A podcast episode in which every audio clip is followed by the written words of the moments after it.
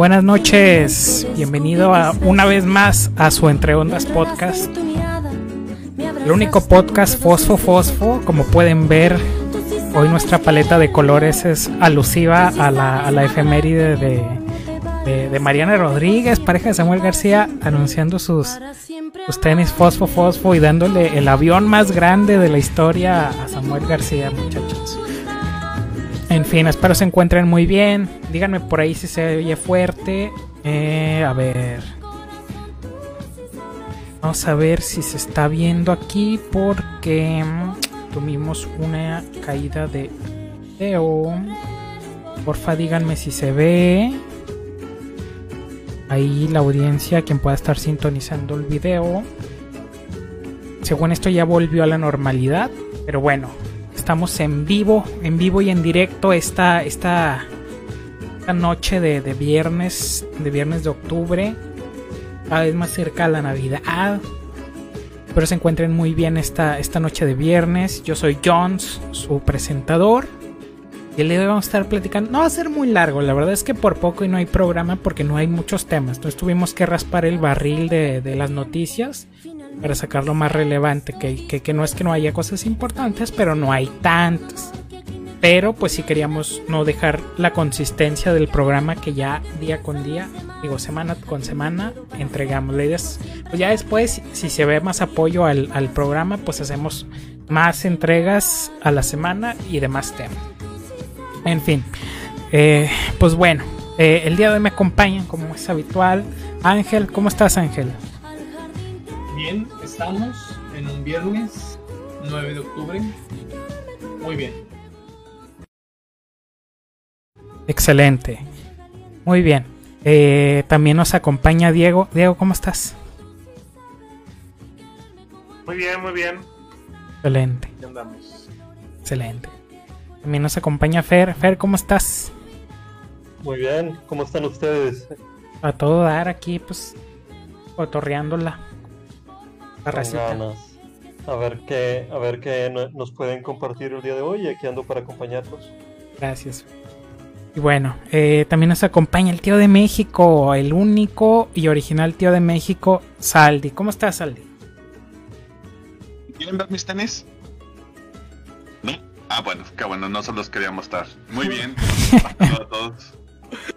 Andas en chanclas. ¿Cómo estuvo el mame? Pero bueno. en chanclas con calcetín. Güey, es el outfit, es el outfit oficial. Ah, o sea, a estas alturas nadie ha usado zapatos. O sea, si usted ha usado zapatos, me compadezco por usted. Eh, eh, es, el outfit oficial de la cuarentena, jóvenes. Pregunta, eh, pregunta, sondeo rápido, ¿no? ¿Cuándo fue cuando te dieron, se dieron cuenta que ya no iban a usar zapatos? Fíjate, yo no me di cuenta hasta bien entrada la cuarentena. ¿Y tú, yo, yo, yo, yo, me di cuenta hasta que tuve que comprar chancla. Dijiste, ya están todas. Ya. No, es, que estuvo bien triste porque eh, creo que llovió, y estuve limpiando y estuve acarreando agua. Ajá. Y, y, dejé las chanclas afuera, las anteriores que tenía. Y, luego a la mañana siguiente me levanto, saco la basura y me doy cuenta que, mi perrita las destrozó todas. Y fue como que, bro. Hizo un Luca. Hubo varias muertes así. a, mí, me pasó que estuve recogiendo, estuve recogiendo las, las cachivaches y empecé a encontrar, encontré mis zapatos y estaban todos empolvados y yo, madre mía, hace ya una eternidad que no los uso. Pero hablamos de zapatos o también tenis. Eh, bueno, eh, bueno, es que en general... para salir, ¿no? O sea, pero... Sí, o sea, en el contexto. güey, en la casa. Ah. O sea, que, que tengas tú el chip de que vas a tener que salir y te pongas zapatos. Ajá. Porque una, por ejemplo, una de las situaciones es que, eh, al menos en la casa como medida preventiva, este, empezamos a dejar los zapatos afuera, ¿no? Sí. Y pues es una buena costumbre también porque pues es, es más largo el ciclo de barrer. es una ventaja también, ¿no? Entonces, este, pues el tener los zapatos afuera, pues implica porque pues te vas a tener que cambiar los zapatos y pues mejor pues andas en chanclas, ¿no? No, no, y deja tú, el regreso a los zapatos va a ser, híjoles, brutal. En fin. Eh, cuéntenos, eh, audiencia, en qué momento aquellos que, que, han estado así recluidos, que se han podido guardar, porque pues la pena recordar, la puede. Eh, pues cuando se dieron cuenta que no, que no iban a tener que usar zapatos en un buen rato.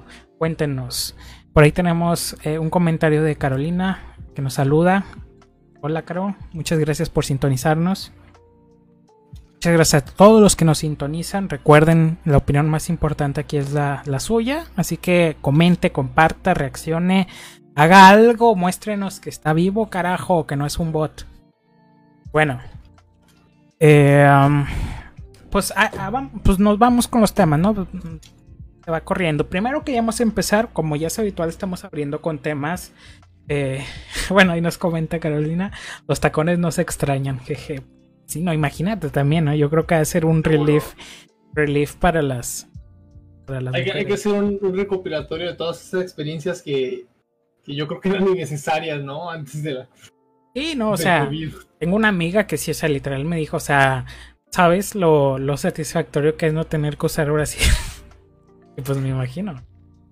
Este, en fin. Eh, pues bueno, Ahora sí que pues corre y se va corriendo. Y bueno, ahorita parte de la mejora en la producción audiovisual para su programa es que ahora tenemos, tenemos tarjetas visuales para que no sea, no sea tan aburrido. Ahí ya que consigamos un becario de jóvenes construyendo el futuro a ver si nos dan uno. Eh, pues ahí pedimos uno para, para que nos haga animaciones, motion graphics y toda la cosa. Entonces, eh, pero bueno, eso ya será eventualmente como se dé el tiempo y ya como vaya ahí las animaciones, ¿no? Eh, ahí nos conseguimos un, un, un, freelancer gráfico para, para hacer, para ponerlo. Sí, vamos a tratar de que, de que este episodio sea el primero que llegue a Spotify después de que lo escuche. Ajá, exacto. Eh, y si usted dona, va a tener acceso a los proto entre ondas, cuando entre ondas se llamaba John Rad. Pues, va a ser una cosa tremenda. Pero bueno, pues nos vamos con el primer tema, chicos, que no es tanto un tema, sino una reflexión. Como hemos tenido temas así de, arranque distintos a lo que es el eh, los temas pues, de, noticia, eh, queríamos arrancar con una reflexión para reflexionar lo que se viene en 2021. 2021 va a ser un año muy importante no solo en el mundo, especialmente para nosotros en nuestra realidad. En México va a ser muy importante porque se va a vivir una de las elecciones eh, más especiales porque va a ser la más grande en dimensiones de que cuántos escaños se van a votar, cuántos puestos de elección popular van a estar eh, cambiándose en base a esta elección. En, definitiva, va a ser un punto de inflexión importante eh, para nuestra vida social y civil porque esto va a representar cambios muy fuertes en la gobernanza del país, tanto a nivel estatal como a nivel federal.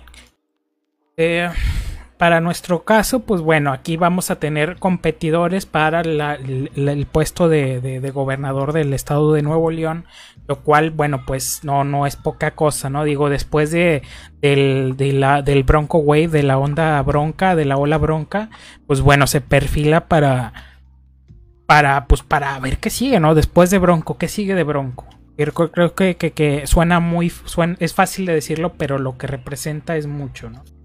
¿Qué, qué, sigue del Bronco? Fíjate que, eh, al menos en la elección pasada, sí estaba muy bien definido quiénes iban a ser los contendientes para la elección, ¿no? O sea, veíamos que Ivonne se perfilaba desde antes, veíamos que Felipe eh, Jesús también se perfilaba desde antes veníamos que bendito sea que todavía Dios lo guarde en gloria, este Fernando Elizondo se iba a perfilar para la gobernatura, pero lo que sí fue sorpresa es la alineación de partidos que hubo. Exacto. Al menos en el estado. Sí, sí, sí. Con Fernando Elizondo en, el Movimiento Ciudadano y un candidato independiente que pues, después se convirtió en Bronco que creció como una ola, ¿no? Es correcto. En esta elección creo que hay muchísima más incertidumbre. Salvo Adrián de la Garza, que también le anda pensando las cosas. Todo está este. Todo está en el aire, güey. O sea, de una semana para otra puede cambiar. Sí, o sea, y creo que eso es algo interesante, ¿no? Que vamos a, vamos a experimentar un, ejercicio democrático muy interesante porque hay incertidumbre por todos lados. Yo creo que es, en ese sentido es algo bueno. Y, aquí, la, aquí hay que entender, eh, esta reflexión, este punto para reflexionar, para detenernos en el camino un momento y ponernos a pensar lo que representa esta, esta, esta punto de inflexión, esta, este punto de esta disyuntiva, esta descoyuntura es importante porque van a surgir muchas personas y quería reservar también el espacio por esto para comentarle a aquellos que nos escuchan que tenemos van a surgir muchos cuadros que van a capitalizar el enojo, la disconformidad, el, el repudio, van a capitalizar las peores sentimientos de la gente que válidos que sean, los van a querer capitalizar para fines perversos, que es el poder por el poder mismo. Esto ya está sucediendo aquí en Nuevo León con personajes muy nefastos que no voy a mencionar, como uno que pueden ver en la pantalla. va a suceder también que van a surgir personas que van a querer tratar el tema de ideología como si fuera algo en lo que creen, pero en realidad no creen y es una narrativa a salir personas muy nefastas a decir cosas muy nefastas como lo que Tatiana Cloutier en Twitter van a ser van a ser van a, va, va, va a salir lo peor de muchas personas para querer capitalizar sentimientos de odio, de repudio, los peores sentimientos que nos pueden, los peores que podemos... Los sentimientos más animales. y los peores... Ajá. Y los... Casi puedo, puedo, puedo sentir a Satanás escribiéndole cartas otra vez a, Gabriel y a Miguel, ¿no? De este ejercicio electoral. Ajá, entonces... Y, y más que nada son las peores, las peores sentimientos, las peores formas de, de estar a la hora de tomar una decisión por ello que les digo, esto es un buen momento para detenernos en el camino y reflexionar qué vamos a hacer como sociedad civil. Como sociedad que desea una democracia, ¿la queremos más representativa o más participativa? O un poquito de ambas. ¿O queremos unirnos a un poder centralista, federalizado o distribuido? ¿Qué queremos? Entonces, para ello hay que empezar a buscar qué personas estoy votando, porque hay mucha gente que todavía tiene un analfabetismo político. No es que digamos que nosotros seamos las vergas en, política, en qué está pasando en política, porque una cosa es saber teoría política y otra es saberte el nombre de políticos. Son cosas muy distintas. Entonces, lo que sí llamo es entiendan por quiénes están votando, busquen qué agendas tienen y recordar que nuestra participación democrática no termina en, el, en poner el, papelito en la urna, no, empieza mucho antes, me atrevería a decir que ah, eh, ah, eh, tenemos una, un deber con nuestra democracia desde el mismo momento en el que nacemos, porque nacemos con muchos derechos y obligaciones adquiridas, queramos o no, hay quienes puedan desviarse de de la construcción del Estado y está bien, pueden formar, eh, hay, formas de, gobierno, de buen gobierno en las cuales... Pero lo que me refiero es todos aquellos que firmamos este contrato social llamado México, llamado ser mexicano, tenemos obligaciones y derechos y creo que hemos colocado los derechos mucho en detrimento de las obligaciones. Entonces, yo creo que aunque no es una obligación escrita, hay que empezar a involucrarnos más en por quiénes estamos votando, en que no estemos votando por personas ni colores, estamos votando por agendas que pues sí, está el factor personal. Obviamente alguien te puede vender un humo y tú, tú lo vas a comprar. hay que ser congruentes. Si la persona que me está vendiendo una agenda que, con la que estoy de acuerdo y veo que es congruente con esa agenda, perfecto. Y ahí no acaba. Hay que seguir con el seguimiento a las políticas públicas que proponga si es un legislador. Recordar también reivindicar ¿Qué significa cada puesto popular? Que un, que un, diputado, un senador, no está ahí para irle a arreglarle la banqueta, o sea, está ahí para legislar. Principalmente, que, que, puedan hacer uso de recursos para hacer cosas o algo muy directas, qué padre. Pero su principal rol como legislador es legislar, es hacer leyes, es dar iniciativas, no es estarle arreglándole el parque. Entonces, eso es, eso es lo que yo quisiera aportar es un momento, claro que lo vamos a estar cubriendo en los siguientes programas, pero es importante recordar, reivindicar tanto qué imagen tenemos de los funcionarios públicos y qué imagen queremos tener nosotros como sociedad civil y participativa. Ángel, por ejemplo, no sé tú qué quieras aportar. Pues mira, eh, la situación de, cómo, cómo, los partidos, eh, bueno, en la entrevista de, y recientemente la entrevista de Loret y el Bronco, ¿no? De, sobre el informe de gobierno, que más que nada era Loret tratando de picarle el, el buche para que hablara mal de López Obrador, ¿no? Sí, y la neta, o sea, yo también veo latinos pero la neta sí, cada vez se le ve más fuerte la de que no es, digo, pues es su ah, programa. Ah, ah, sí, sí, sí, o sea, digo, los expulsaron, prácticamente los expulsaron del país a los dos. Digo, yo, yo también estaría bien encabronado, ¿verdad? Bueno, este, pero vaya, la situación, la situación era de cómo el Bronco describía el, el, el ejercicio democrático de los partidos. Y me gustó mucho que no satanizó a los partidos, sino simplemente, así como tú lo dices, ¿no? O sea, eh, el problema está en que los movimientos son, no son movimientos, son, son trampas políticas, son jugadas de poder únicamente. De hecho, en ese aspecto sí maduró mucho políticamente el Bronco. No, no, no, no está hablando de que, o sea, un independiente no es un santo. Y una persona de un partido político no es el diablo.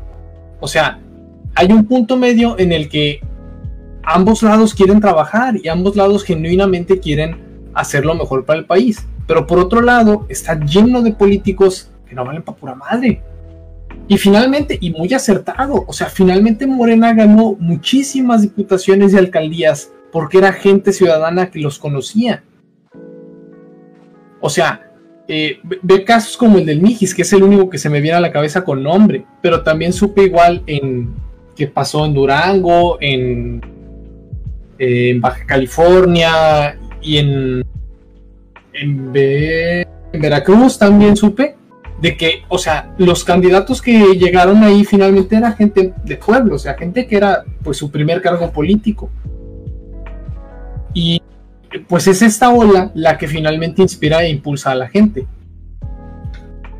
Y yo creo que esa es la situación, o sea, la reconstrucción de la democracia, sea con partidos políticos o con candidatos independientes, tiene que ver con con esa situación, ¿no? De que somos ciudadanos, o sea, estamos aquí no para hacer este... Eh, eh, guardar un movimiento político, ¿no? Porque si no vamos a tener las marranadas como este diputado plurinominal de San Nicolás del Partido de Encuentro Social, que llegó ahí porque la gente votó por el movimiento, ¿no? Y nada más le dieron la representación. Pero pues no representa la voluntad del pueblo ni de nadie, güey. O sea, existe. Entonces, ¿cómo evitas esas aberraciones? Si están sujetas a, un trance político de, mira, tú vas a poner tal candidato en tal partido y yo voy a poner a tal candidato en tal otro, en tal otra alcaldía para que tú ganes uno y yo gane otro. Entonces, esa es la, la, cosa que se tiene que reinventar, que creo que es a la que se refiere el Bronco, y yo estoy súper de acuerdo, y que finalmente la partidocracia sí puede funcionar, pero mientras que sea pues lo que trataba de ser desde el principio, ¿verdad? Y a mí me parece interesante lo que vamos a vivir en este ejercicio democrático porque queda muy poco tiempo ya para que se empiecen a preparar para, para cualquier cosa, ¿no? Y va a depender mucho de lo que de lo que tenemos ahorita, de la situación actual, de todo eso. Ahorita Samuel sabe que ya va a la baja y está haciendo lo posible dilapidando sus recursos, regalando computadoras, subastando su carro, lo que tú quieras, para tratar de aparentar una imagen que es perfectamente válido y está bien. O sea, qué bueno que está dando su riqueza, ¿no? Pero sabemos por qué fines lo está haciendo. Por tener el poder por el poder. O sea, y vamos a ver cosas como Tatiana Cloutier, que nomás poder por el poder, y dice que no, pues eh, puede ser gobernadora de Sinaloa o de Nuevo León. Y al final tienes a otras personas que se perfilan con muchísima más fuerza en Sinaloa. Y pues obviamente, pues ya aquí en, Nuevo León, pues ya está como la traidora, ¿no? La pestada. Entonces, eh, va a ser un ejercicio interesante a, mi parecer, de mucha reflexión. A nivel nacional, pues es el ejercicio democrático más grande. Eh, está el riesgo de que se vea afectado por las, este, por las situaciones como los de la consulta ciudadana, que ese es otro tema, pero que puedan formar como una arma de, de propaganda política, ¿no? Que, no nos, que nos, nos permita ver realmente por qué estamos votando. Entonces, es algo que hay que estar muy vigilantes, tener mucho cuidado y como dice Jonathan, o sea, eh, ser ciudadano es algo de todos los días y por más que suene a eslogan de, de, la Comisión Estatal Electoral, ¿no? Ciudadano de 360. O sea, ese es, de eso se trata, o sea, participa en las decisiones que se van a tomar en tu colonia, entérate mínimo de cómo, cómo reportar o pedir una banca rota en, tu parque de tu colonia, ¿no? O sea, todos esos son detalles de mínimos de, ciudadano de todos los días, ¿verdad? De cómo ser eh, civilizado con los servicios, de cómo, pues de cómo ser mejor persona, ¿verdad? Porque finalmente eh, la ciudadanía no representa más que nosotros tratando de organizarnos en este mundo en el que nos dejaron solos, ¿no? Y tratando de que pues, todos nos las pasemos bien unos con nosotros, ¿ya? Exacto, o sea, ese es el fin. El fin de la política es la organización de grupos que tienen intereses y hacen acuerdos. En su forma más básica. Sí, sí. Pero bueno. finalmente, gracias a eso es porque tenemos, es que tenemos esta civilización, a que nos organizamos y que nos pusimos de acuerdo con tú haces esto, tú haces aquello, ¿verdad? Exacto, ahora que si no está de acuerdo con cómo está actualmente las cosas, pues involúcrese. Involúcrese para hacer las cosas diferentes, ¿no? Ahora, tiene, tiene la ventaja de que se puede hacer ermitaño, ¿eh? Sí, o sea, digo, sé que va a haber quien puede decir, no, pero no todos pueden irse. Ok, sí, lo sé. Pero bueno, pues también. No, teóricamente, teóricamente sí, ¿no? Sí, no, pero o sea, los que dicen. movilidad. no, o sea, que lo mismo cuesta el pasaje para venir a trabajar aquí a Nuevo León, a Monterrey, a una ciudad industriosa, que el pasaje para irte al, bosque. No, no, sí, pero yo hablo de la gente que, pues, y, sí lo puedo entender. Es una perspectiva muy radicalosa, pero, pues, ¿cómo es que pues, los, eh, los flujos de capital pueden ser transfronterizos con tanta facilidad? Y no. Pero bueno, ese ya es otro debate. Eh, en fin. Eh, Saldi, ¿algo que quieres aportar? ¿Reflexión? El juego político ya está en, la mesa, pero pues nadie ha aventado sus fichas porque hay que tantear mucho las, las aguas, ¿no? Eh, hay que hacer un buen cálculo en la balanza y ver cómo, cómo evoluciona esto. ¿A qué me refiero? Pues los partidos de oposición tienen el incentivo a organizarse e ir en conjunto para sumar, pues, a todos aquellos que no estén de acuerdo con lo que está pasando con Morena y, pues a Morena se, ve como el, partido a vencer, ¿no? En esta elección, sobre todo en, las, la, en la local, ¿no? De, Nuevo León. Pero también le, al aliarse le están dando una, una arma muy potente al candidato de Morena que es, mírenlos, son los mismos de siempre y ahora juntitos, es el PRIAN, ¿no?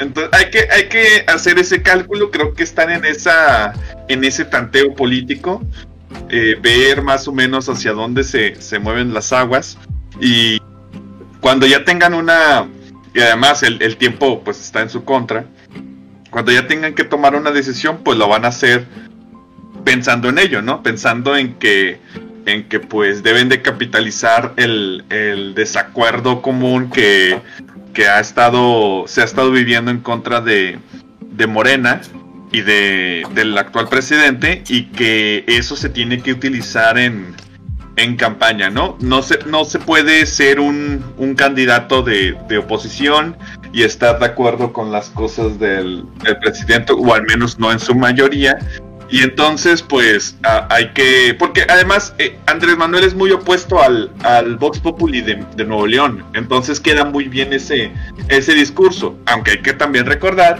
que aquí en Nuevo León, pues ganó. Ganó Andrés Manuel, ¿no? Por una cosita, pero sí, sí, sí tiene su gente, tiene su. Su, su ¿cómo se llama? Su séquito de seguidores. Híjoles, no Entonces, No sé. Pero bueno, eso ya lo platicaremos. No, no, no sé. Pues eh, si alegas, por ejemplo, al, al, al pues voto de castigo, o sea, que, que, hubo... No sé si lo, Ángel lo ve igual, o sea, yo, estoy... Sí. yo, estoy seguro que fue voto de castigo.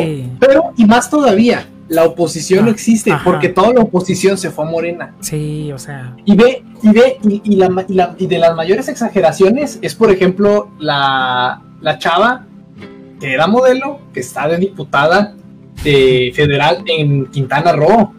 Y ahorita voy a hablar de privilegio. A mí me tocó ver ese cartel en tres distintas ocasiones en tres diferentes partidos. Y como ese, chingo, güey. Ahí es más, hay una investigación y todo el madre, güey, donde lo vi. bueno, bueno, eh, el, toda la es... que antes estaba en la oposición y se cambió a Morena. Y ese es el enemigo a vencer. Y el problema está en que Morena nos va a presentar buenos candidatos, por los cuales yo genuinamente tendría la intención de votar, güey. Pero, o sea. No, y, o sea. Ahorita cada vez más suena que, que Durazo va a irse contra, contra Lily Telles y.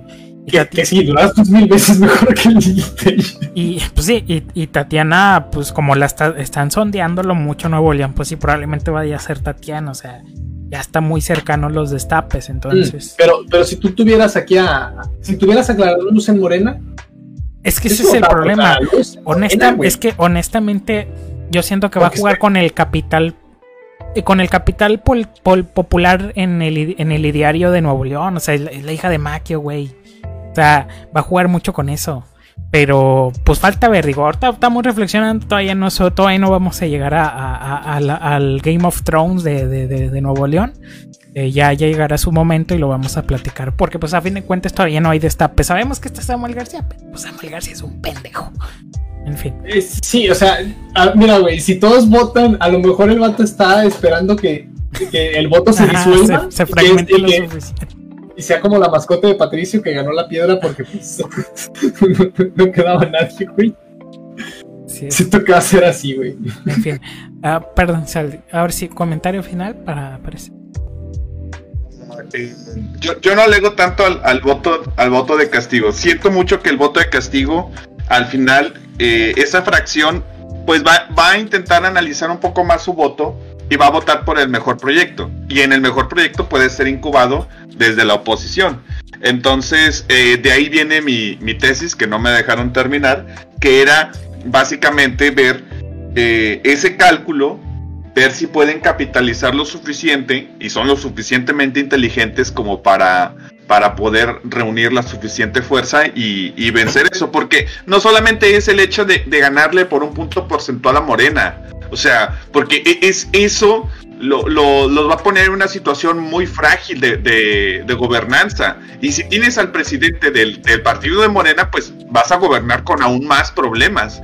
No solamente es llegar a la, a la silla y, ya, o sea, también tienes que tantear la situación para ver cómo vas a trabajar una vez que, estés dentro. Eh, entonces yo creo que, que, que va por ahí, jóvenes, pero pero pues hay que, hay que seguir esperando. Mira, yo, yo te voy a se mueven las muy fácil de eso. ¿Cómo explicas Cuetláhuac en Veracruz? O sea, es lo mismo, sería lo mismo. Mismo. estás hablando de dos terrenos distintos. No, pero muy bueno, en el aspecto de la predominancia de, del PRI. O sea, eh, no sé, yo creo que es, es muy es que sí, o sea, yo, yo y, lo reitero, el voto de castigo existió por una gran parte de la población que malamente pensó su voto con, la entraña y no con la cabeza fría. Quiso, quiso vengarse, ¿no? Quiso eh, el, utilizar este, la elección como para darles un hasta aquí a los, a los partidos políticos. Ese, ese golpe sí lo han sentido, o sea, sí se ha reformulado la, la, política lo suficientemente como para plantear incluso una alianza PRI-PAN, que me, se me hace muy abstracta, muy lejana, dado que el PRI le está jugando más a que, a que hay que seguir jugando, sí, hay que seguir jugando con, con tu padrastro, ¿no? Que, que es el que es el que te está proveyendo en estos momentos. Pero pero aún así se, cuecen cosas interesantes dentro de, los candidatos de oposición. Han hablado ya sobre sus perspectivas y, son muy neutros con respecto a, Morena porque quieren jugar eso, quieren jugar el, el voto de castigo, plantearle el proyecto más inteligente, o al menos en, el discurso que suene así, y poder jalar ese, ese tipo de, de votos, que sí, debía haber sido la mayoría de aquí de Nuevo León. Que eso es una hipótesis que no se ha explorado. El que pues los que los que agarraron pastel en, en, las pasadas fue porque iban con López Obrador como estandarte. Ahorita no lo tienen en campaña. No, no, no, sí lo van a tener, para eso es la consulta. No, no, no, yo sé, pero no es lo mismo a que vaya con el discurso a revista de vamos a ganar y vamos a vencer la corrupción a, tanto a la gente desilusionada, la que votó. O sea, es una hipótesis. mira, yo, yo, yo creo, honestamente, yo creo que tanto los partidos como nosotros, como todo el mundo, juzga demasiado tontos a los votantes. Ajá, o sea, ándale, sí, voy más por ahí. Yo, creo que, yo creo que esa es una situación. Yo creo que no es algo más complejo que solamente eh, estoy enojado y voy a votar en contra porque estoy enojado y este güey me va a regalar todo. Yo creo que no hay tantos votantes así. Sí, es, muy fácil que se salgan a la luz. Sí, hay un chingo de chairos y bots en Twitter. Sí, hay un chingo de derechairos y un montón de madres así. Pero yo creo que la gente sí medita un poco su voto. Y eso es a lo que quiero ir. Eh, eso es por, por eso quise tener esta reflexión aquí en este, en este, en este tiempo, en este tiempo tan importante es no se deje radicalizar. Porque la gente radicalizada hace decisiones muy pendejas. Sí. Bueno, ¿alguien más que quiera dar opinión? Fer, Diego, ¿alguna reflexión? En... ¿Algún comentario por ahí? Pues mira, no, no tanto que tenga opinión como tal. Yo todavía en términos de política sigo muy perdido. O sea, y más política aquí, aquí regional. Eh, más bien todo México perdido pero X. Eh, los escucho mucho mencionar acerca de acerca de los grupos o de, o de los personajes, pero en términos de filosofías, ¿cuáles son las vertientes que hay ahorita en... ah, bueno, es que ese es otro detalle. Eh, mira, te explico bien rápido. No las hay. Eh, ah, eh, eh, bueno, a grandes rasgos no las hay. Sí, o sea, no, no, las hay. O sea, no, no, es, no, o sea, el, presidente, por ejemplo, y Morena, o sea, no, o sea, el presidente muy en particular no, no, no se ha declarado, es decir, mi ideología es la socialdemocracia, mi ideología. No, no, no, no una ideología en específico, me refiero a cuál es el camino que parece que van a seguir Y, qué, y qué es lo que busca ahorita nuestra, nuestra sociedad. Ajá. Ahorita la, la realpolitik de, de AMLO es es... Consolidar el poder nada más, ¿no? No, no, pero o sea, ponle, o sea, el, su discurso es eh, transferencia, apoyo directo, asistencialismo prácticamente, pero bueno, ahí es mi prejuicio a los, a, los grupos menos favorecidos y reducir la participación del gobierno en distintos rubros, o sea, a excepción de los que él considera esenciales, que son las energías, prácticamente, o sea, es muy de, ese tipo, o sea, de, Pemex prácticamente, porque si estuviera metiéndole lana a la energía, estaría, metiéndole lana a la CFE, no a Pemex. Entonces sí, prácticamente fósiles, em, poco gobierno y transferencias de apoyo directo. Y, y, eso es lo importante. Y, yo creo que esa fue una pregunta muy buena la, la que hace Fer, o sea, porque eh, nos hemos despegado un chingo de, de esas preguntas, ¿no?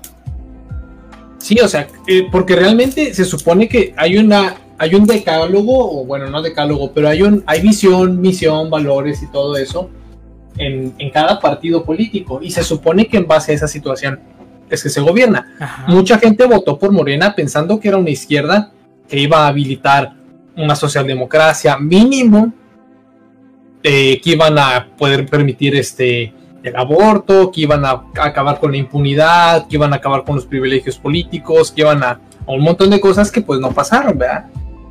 Entonces, por un lado tienes un gobierno que se dice socialista porque entrega apoyos sociales, pero tienes un gobierno sumamente neoliberal porque está reduciendo todas las ramas del gobierno. Ajá, está, está reduciendo todo el gobierno a solamente dos o tres cosas. O sea, creo que es más, inclusive el tren Maya ni siquiera va a operar al final de forma eh, pública, va a ser este licitado, ¿no? Exacto. Entonces, eh, pues este. O sea, la, de los grupos y de los grupos aquí en Nuevo León, o sea, eh, ignorando a, claro. al presidente, ¿cuál es el cuál es el camino que parece ah, Nuevo León? ¿Cómo? Ah, que Nuevo León, perdón, ahí. sí, ¿qué, qué, camino parece que qué opciones hay políticamente en cuanto a rutas de desarrollo y qué parece que necesita ahorita Nuevo León para, para salir adelante. Ah, bueno, un, defecto muy particular, pero más de diseño que de otra cosa, es mi entender. Por ejemplo, salimos de una gobernación independiente, de, de una gobernatura independiente, la cual decía muy, muy con mucho sentido común Bronco. Lo bueno de tener gente de distintas, ya sea independiente o de distintos partidos en, en, ejecutivo y en legislativo estatal, es que tienes que negociar más, tienes que llegar a acuerdos. Entonces, lamentablemente, a Bronco al ser un independiente, no hay una política continuista, a menos que alguien se, se destape como yo voy a ser continuista con la agenda del Bronco. No voy a romper eh, cualquier desarrollo que le haya hecho, proyectos. Pero lo más probable es que muchos lo vayan a hacer. Eh, que ese es otro problema aquí con, nuestro sistema de gobierno. No, lamentablemente, en, en pros de, destrozar el y de ganar capital político, destrozamos los proyectos de, los antecesores en vez de mantenerlos. Entonces, por más buenos que puedan ser o malos. es, que, es, que, es que fíjate, por ejemplo, el gobierno estatal del Bronco sí se me hace más socialdemócrata. Porque hay que recordar que no hace mucho iban a expropiar el, transporte público. Ajá. O sea, ha metido muchísima inversión estatal a la parte del transporte, a la parte de salud, a la parte de infraestructura, que, o sea, pues es lo que es su actuar local, ¿no? Y, eso es su obligación. Y, todo considerado, digo, está el COVID y todo el pedo, pues no, no, no tuvo tantos pedos como los podría haber tenido pues otro gobierno potencial o Medina incluso, ajá.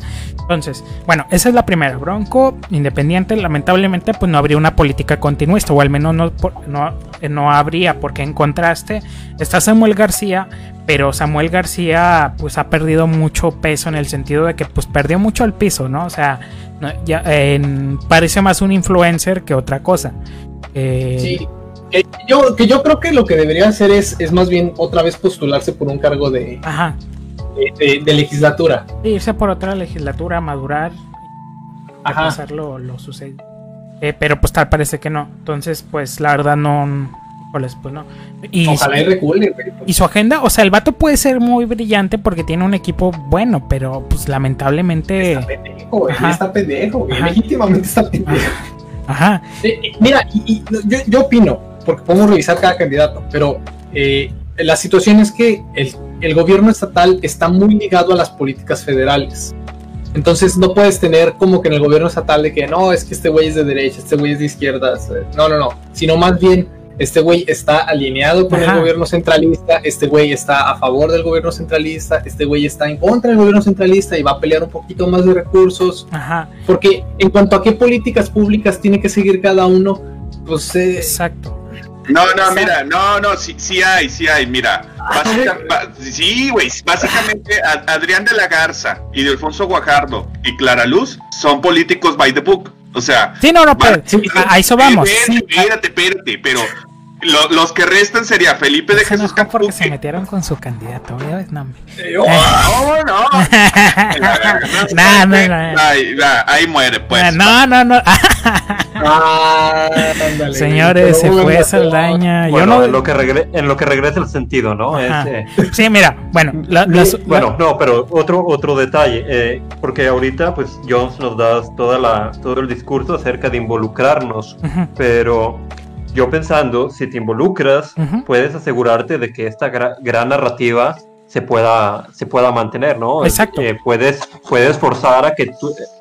Tal vez no todo es perfecto como quisiera en este, en, este, en este gobierno en específico, pero en el que sigue elijo a alguien que haga las, las pequeñas correcciones que se requieren, pero manteniendo la gran, el, el, el hilo, manteniendo el hilo y haciendo las correcciones en donde en donde veo que se están saliendo las cosas de orden. Pero si, si no tenemos eh, recursos para exigir o meter presión para o que se, respeten nuestros intereses, entonces ¿de qué sirve exactamente involucrarnos? O sea, puedes hacer reportes y puedes exigir y puedes hacer campañas, pero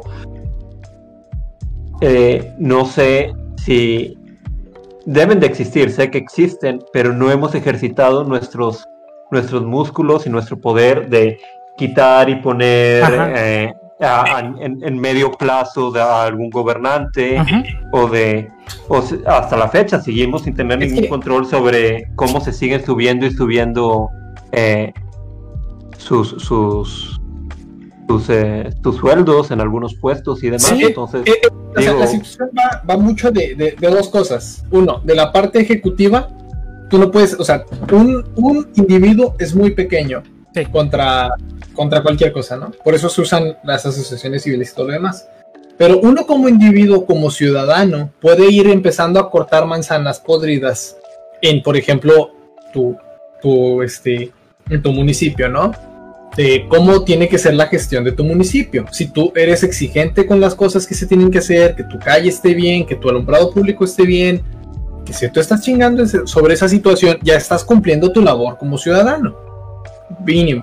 Y en la parte número dos, con tu legislador de distrito, tú saber qué distrito te toca de entrada, contra qué diputado te tienes que quejar, a qué diputado le tienes que spamear el correo electrónico diciéndole, eh, güey, ponte vergas, no vayas a votar a favor de tal ley, por favor, porque yo te elegí. Y decirle a, todos tus compas que son vecinos tuyos que le manden un correo igual. Organizarte en ese sentido, acudir a ciertas juntas informes de gobierno, pues todo eso es lo que va marcando la cosa. A los informes de gobierno únicamente van acarreados. Pero si empieza a ir gente que no es acarreada y que legítimamente quiere contribuir y ayudar y preguntar, pues es como empezamos a construir esta democracia. Es, está cagado de risa que te vaya a escuchar el Bronco, o inclusive López Obrador, ¿no? Es imposible. O sea, a mí sí se me hace ridículo que le digan a López Obrador, es que tal este, señora fue eh, en cunclillas a pedirle resultados por su hijo. Pues sí, sí, sí, claro, claro. Y es, y es llamativo y lo vamos a poner en una nota en el norte, en la primera plana, de que no le hicieron caso, pero no es la labor del presidente. Ah, no, o sea, eso me queda claro. Pero... No puede atender a cada uno de forma particular. Eh, lo que sí se puede hacer de forma particular es tu distrito, tu alcaldía, tu o, tu ejido o, tú donde tú vivas, ¿no? Por ahí empiezan las cosas. Eh, en, ese sentido, ¿no? Y pues, pues invitar a tu a, hacer más masa, ¿no? El, el chiste es, es esa situación de, de no hacer las cosas con el hígado nada más, ¿verdad? Sí, es como, es como en la, en la sociedad norteamericana, ¿no? Eh, a mí yo siempre hablo de esto, de la cultura del taxpayer. Es decir, pues sí, obviamente hay muchos informales y lo que quieras, pero eh, la cultura del taxpayer, es decir, del contribuyente, es decir, cuando, o sea, sabemos que Estados Unidos es una política altamente eh, cabildeada, de hecho es una figura casi institucional el lobby, pues es aceptada y todo.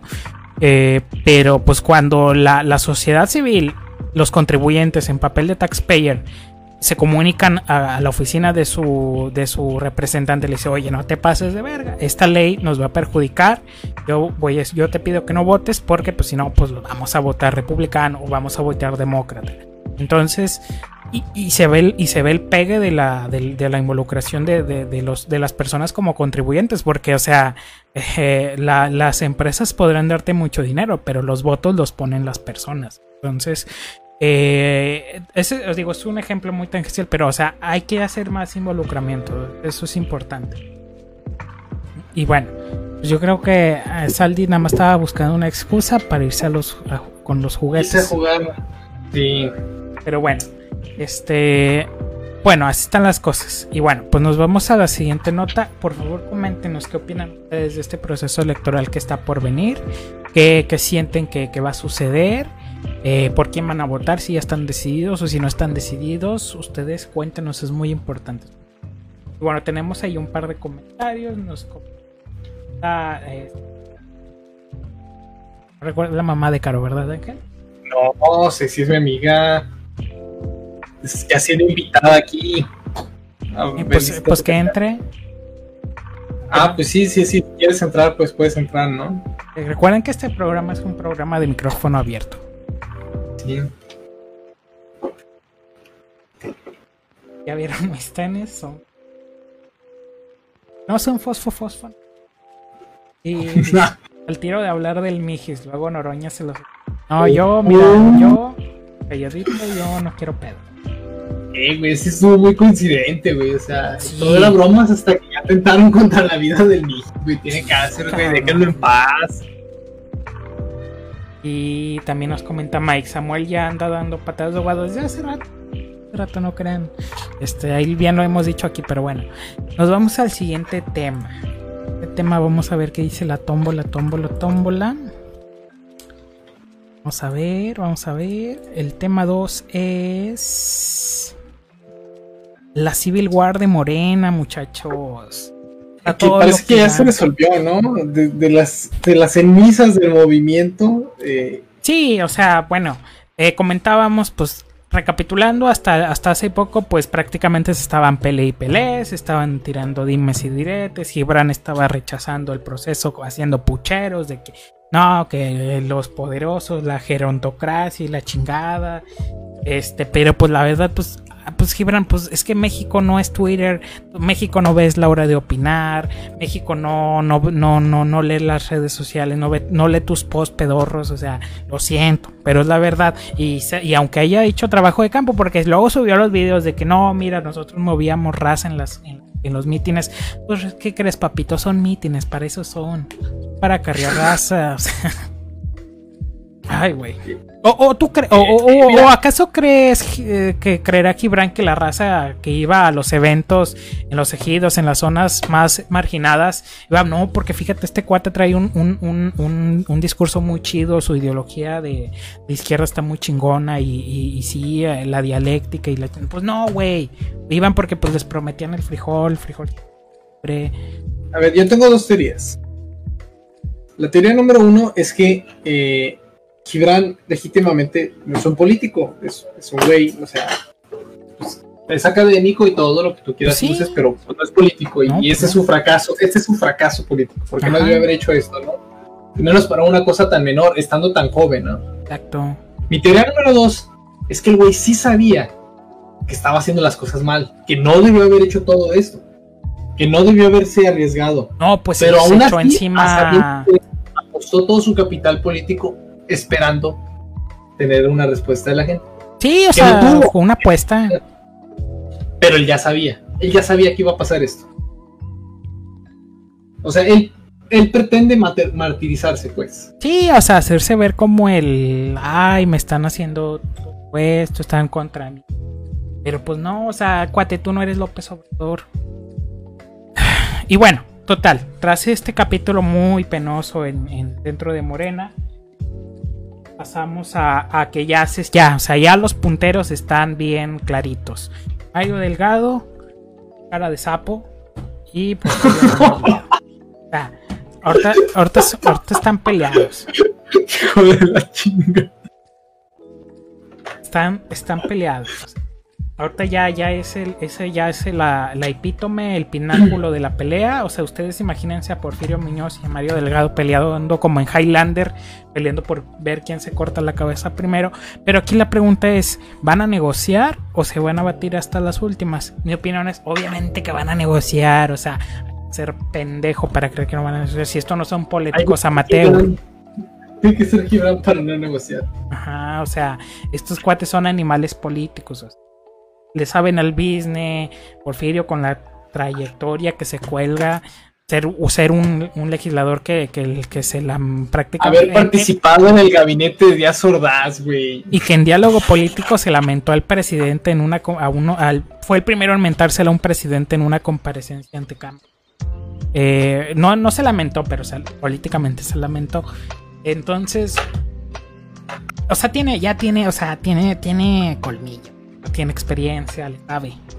Y Mario Delgado también, o sea, le ha aprendido, me, ha sobrepasado la concepción que yo tengo de, Mario Delgado. Se me sigue siendo un pendejo, pero pues, sabe, sabe el business. No, yo, no, yo no, yo no calificaría así, ¿no? De, que es pendejo. O sea, es, es, político. A mí sí se me hace muy maquiavélico de, de perverso los fines que tiene, porque finalmente hemos visto su discurso cambiar más de dos veces. Ajá. E-, es, que están en sintonía, ¿no? No, o sea, pendejo porque, pues, no, por mí, pues, la, si no te, si no eres, sí, sí, en el sentido de, pues, ese, ese, esa concepción maquiavélica, como dices, y, pragmática, sumamente pragmática de, del poder por el poder, pues no.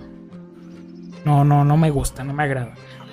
Son, son estos sacerdotes, pues, estos somos sacerdotes del poder y pues no, a mí no me agrada eso yo creo que finalmente eh, acabaron la Civil War a tiempo, ¿no te parece? O sea, sí, no, o sea, un poco más sí destrozan. Hay, hay, hay, que recordar que pues, el presidente también ya les ya les corrigió la plana, que ya se ya está muy ya lleva mucho tiempo que, que, no es posible que ya lleven tanto tiempo sin sin definir la dirigencia, o sea, ya les corrigió la plana. Pues lo más probable es que por el bien de, de, sí mismos, pues eh, Porfirio y, Mario van a van a negociar. Bueno, ya veremos qué, pasa. Recordemos que Mario Delgado va muy fuerte con políticas para ganar capital. prometió públicamente para el 15 ya tener planchada una legalización del aborto y legalización de la marihuana. Entonces, pues veamos, 15 de diciembre, estemos atentos. Esperemos que se logre. Y yo digo, pues, de lo malo lo bueno, ¿no? Yo, yo espero que no sea una ley que se haga mocha porque ah, la quieren sacar rápidamente. Porque luego así es. Sí, o sea, es, es, es, es importante tener en cuenta eso. Y bueno, nos, nos comenta Saldi porque se quiso ir a jugar. No, no quiso venir. puede jugar y hablar. No le hagas así, güey. No le hagas así, güey. Pues eres bienvenido, Saldaña. O sea, puede, puede jugar y hablar. Tú has hecho eso, o sea, no hay pedo. Yo, yo hago eso, güey. O sea, y bueno, nos dice, hubo mañas para que los dos se pongan a negociar. El enfoque metodológico de la encuesta no fue suficiente, pues no eficiente, pues claro fíjate, que no. Fíjate que sí, o sea, esto que trae la, a la mesa Saldaña eh, me hace, o sea, me hace clic varias cosas, ¿no? O sea, ¿qué tal si desde el principio ya estaba pactado o negociado que ojalá y hubiera quedado alguno u otro? O sea, en la intención de ellos. Pero finalmente es un proceso que se los impuso primero que nada el Tribunal Electoral. Sí. O sea, Moreno hubiera hecho otra marranada, ¿no? No, sus encuestas gancito internas, pues. Sí, sí, sí, o un, un, dedazo, ¿no? Raza que dedea, ¿no? Pero, este, finalmente, a, a, través de esta situación de que la encuesta no fue eficiente, porque no lo fue, metieron, o sea, vaya y chequese, a lo mejor y ustedes están en la lista de, de nominados, ¿eh? Sí, no, yo chequé y dije, ay, yo me llevé 3%. No mames. este... Pero, pero, o sea, sí, sí, sí suena, o sea, sí suena que... No, y es que, o sea, pudo, haber sido un buen, pudo haber sido un buen ejercicio. El pedo es que sí, o sea, eh, todos quieren pues, salir en la foto y pues, o sea... Pero bueno, es ahí está, o sea, me remito de nuevo, Morena es, es movimiento, no es partido.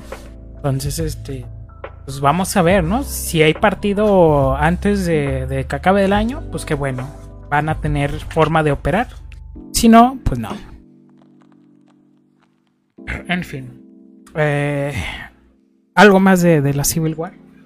Eh, dice Saldaña, bienvenido cuando mis ah, pues claro, es, guasa son respetadas, solamente que están sujetas a guasa. Ángel me vacía bien feo por mi posición por ejemplo, con Afores y yo y no nos, no nos salimos por y, eso. y, ni las manos puede meter, güey. O sea, porque ah. sabe que está mal. Oh, wow. Dice, no, no fue eficiente por ello. La maña fue por los intervalos de confianza. La jugaron bien porque le dieron volteón por la estadística. Ah, pues sí, la razón no estuvo bien. Pero pues sí, eso Ah, pues ah, estaría bien que nos explicase el tema de, esa encuesta, ¿no? Sí, que de, viva voz este, nos pudiera dar un comentario más largo, ¿no? Pero bueno, algo más de la encuesta, digo, pues nada, es la actualización más que nada, noticias desde el frente. Pues básicamente ya terminó Civil War, ¿no? Pues ya digo, o sea, este episodio, ¿no? O sea, porque ya ves que sí, Civil War, Civil War 1, ya, o sea, ahorita sigue el aftermath prácticamente. Sí. Pero luego sigue otro Civil War, pero ahora en lugar de Capitán América y Iron Man va a ser este Doctor Strange contra...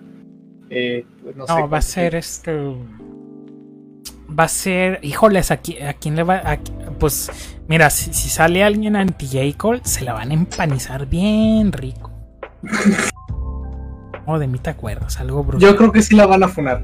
No, sí, o sea, quien pueda hacer eso para darle una cabeza al presidente para que lo use de capital, pues. Le van a, le van a hacer un Robespierre, huevo. Y bueno, siguiente tema, muchachos. Nos vamos a la Riviera Maya, a Cancún. Espera, espera, espera, espera. damos la bienvenida nuevamente a nuestro estimado panelista. Ya, no vamos a interrumpir. no te vamos a interrumpir, no te vamos a interrumpir. A ver, bueno, sobrinos. Miren, el asunto este de, lo de los intervalos de confianza es sencillo. Ya estaba, ya estaba pactada esta empate técnico, porque si ustedes ven por la por donde le vean la, el proyecto de ejecución de, del INE, que los, los proyectos están ahí en el, en el portal del INE, especifican que utilizaron un modelo de intervalos de confianza ancho. Es decir, esos, esos intervalos de confianza están inflados porque no tomaron una muestra representativa del padrón patito que les dio Morena. ¿Por qué? Porque no se tienen los recursos para poder eh, realizar una, una encuesta de, de, esa magnitud. Entonces se ve claramente que la, la, la, situación pues ya estaba totalmente pactada. O sea, ya, ya se veía esa, esa desde el enfoque eh, estadístico que le pusieron a la, a la encuesta. Y, y de hecho hay un montón de, de, documentos donde hicieron, eh, o sea, establecieron las candidaturas, el, el marco muestral, que son la, que es, un listado de secciones electorales por el país que contiene un catálogo de manzanas y, de referencias eh, de geolocalización de, la, de las personas a las cuales iban a, encuestar, ¿no? Entonces, y de hecho también se, se puede ver que em, en la otra encuesta, en la de en la de la Secretaría General, los intervalos de confianza son más pequeños por lo mismo, porque tiene otro enfoque, eh, al utilizar otra muestra, tiene otro enfoque y tiene otro impacto, por eso están más chiquitos. ¿Ok? Y esa es mi, mi aportación al, al tema. Espero que mis aportaciones sigan siendo respetadas. Siempre lo han, ¿cuándo no lo han sido? Ángel, tú dime, ¿cuándo no lo han sido? Mm, sí, o sea, se respetan. No quiere decir que sean correctas. Ah, bueno, ya antes de que se nos... Vamos al siguiente tema. Eh, ahora sí, el, huracán. Pues, pues llegó el huracán Delta en el contexto, fíjate, les decía en, en, el chat de entre semana a los muchachos de eh, pues qué feo, ¿no? O sea, pareciera que Dios está esmerando en decirle, o el, o el destino, llámelo como quiera, eh, se está esmerando en decirle al presidente que sus decisiones están incorrectas, porque, o sea, en el contexto de, de querer erradicar fideicomisos críticos para, para ciertas partes estructurales de, de la operación de, del ámbito científico y para también para la gestión de emergencias y gestión de, daños, eh, pues pues se, se viene un huracán eh, con proporciones increíbles. Eh, llegó a categoría 4, ¿no? Si no recuerdo mal. Eh, categoría 4 de mucha potencia. Ajá. Este, la ventaja era que tenía mucha velocidad de, o sea, de, o sea, de avance, ¿no? Que una cosa es la velocidad que lleva el aire y otra cosa es la velocidad a la que avanza el, Exacto. ¿no? Entonces, eh, o sea, parece irónico casi que, o sea, en el contexto en el que se están erradicando fideicomisos, eh, pues suceda esto, eh, porque pues, híjoles, está cabrón. Y pues digo, yo aquí sí voy a hacer el comentario, yo sí sigo muy firme en que, pues, hay mucha gente que no debería estar vacacionando. Es mi opinión. diría que es casi una cosa inmoral pero bueno, es, mi opinión. Eh, puede estar errada, puede que no. Eh, está, errada, pero. Ah, te creas. Entonces, eh, porque pues mira, ahí pues ven las fotos, pues ahí vemos este. Eh, pues parte. No, es que, o sea, parte, parte un número uno, o sea, el estado en sí, tanto por parte de Mérida, que todo, todo el mundo habla de Cancún, ¿no? Pero no hablan de Mérida ni de Exactamente. Que a Mérida le falta muchísimo desarrollo o no se le ha invertido lo suficiente. Eh, en fin, ¿no? Eh, una ventaja que tiene Quintana Roo y la desigualdad social que existe tan alto es que tiene impuestos estatales hoteleros, de donde puede recaudar recursos que no necesariamente van a la federación. Pero Mérida, como es una región que apenas está eh, pues en, vías de convertirse en un boom turístico, sí tiene una cantidad mucho menor de recursos que Quintana Roo, ¿no? Quintana Roo sí tiene unas carreteras fregoncísimas para ir del aeropuerto a, bueno, a cualquier lugar turístico básicamente, porque hacia los ejidos pues, pues no hay. Pero Mérida no, ¿verdad? O sea, inclusive sus carreteras principales sí eh, les falta trabajo, ¿no? Sí, o sea, si, si bajas hacia Escarcega, sí está cabroncito y así, sí. Uf. Eh, y, y, entonces, una de las situaciones está, es que ya ha sido muy golpeado últimamente el país con esta clase de fenómenos naturales, ¿no? No hace poco tuvimos aquí en nosotros, en Nuevo León, cerca de 25 o 35 mil damnificados, ¿no? Y Tamaulipas creo que igual también, ¿no? Entonces, eh, una de las situaciones es que no hay seguros contra la naturaleza, ¿no? O sea, pasan las cosas y tiene que responder algo, ¿no?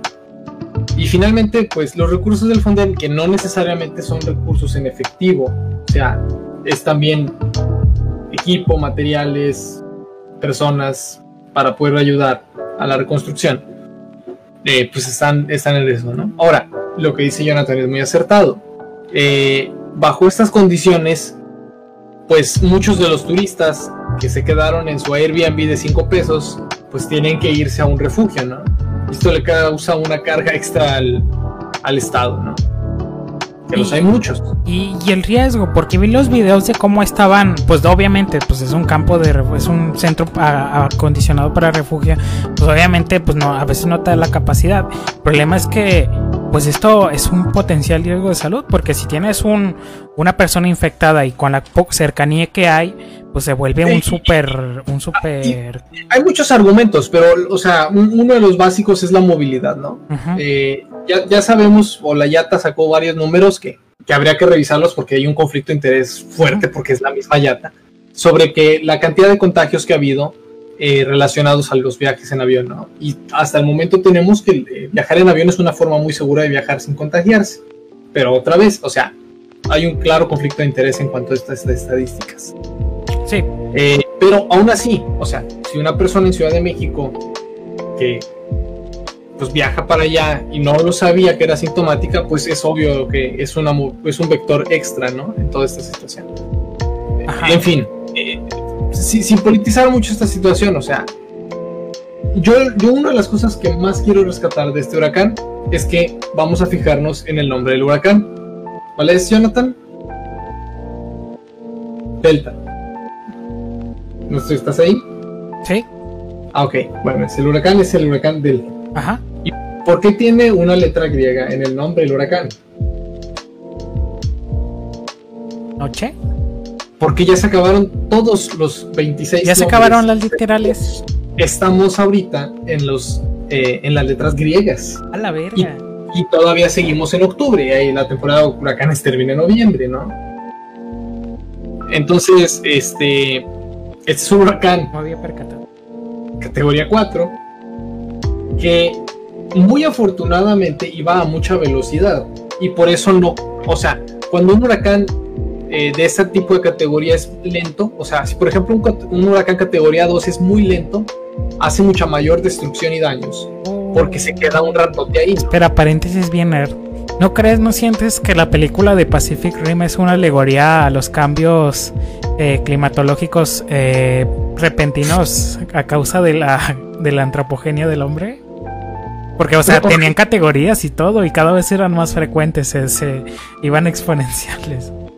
Bueno, por, ahí va, para ahí va, para allá un poco más mi comentario, ¿no?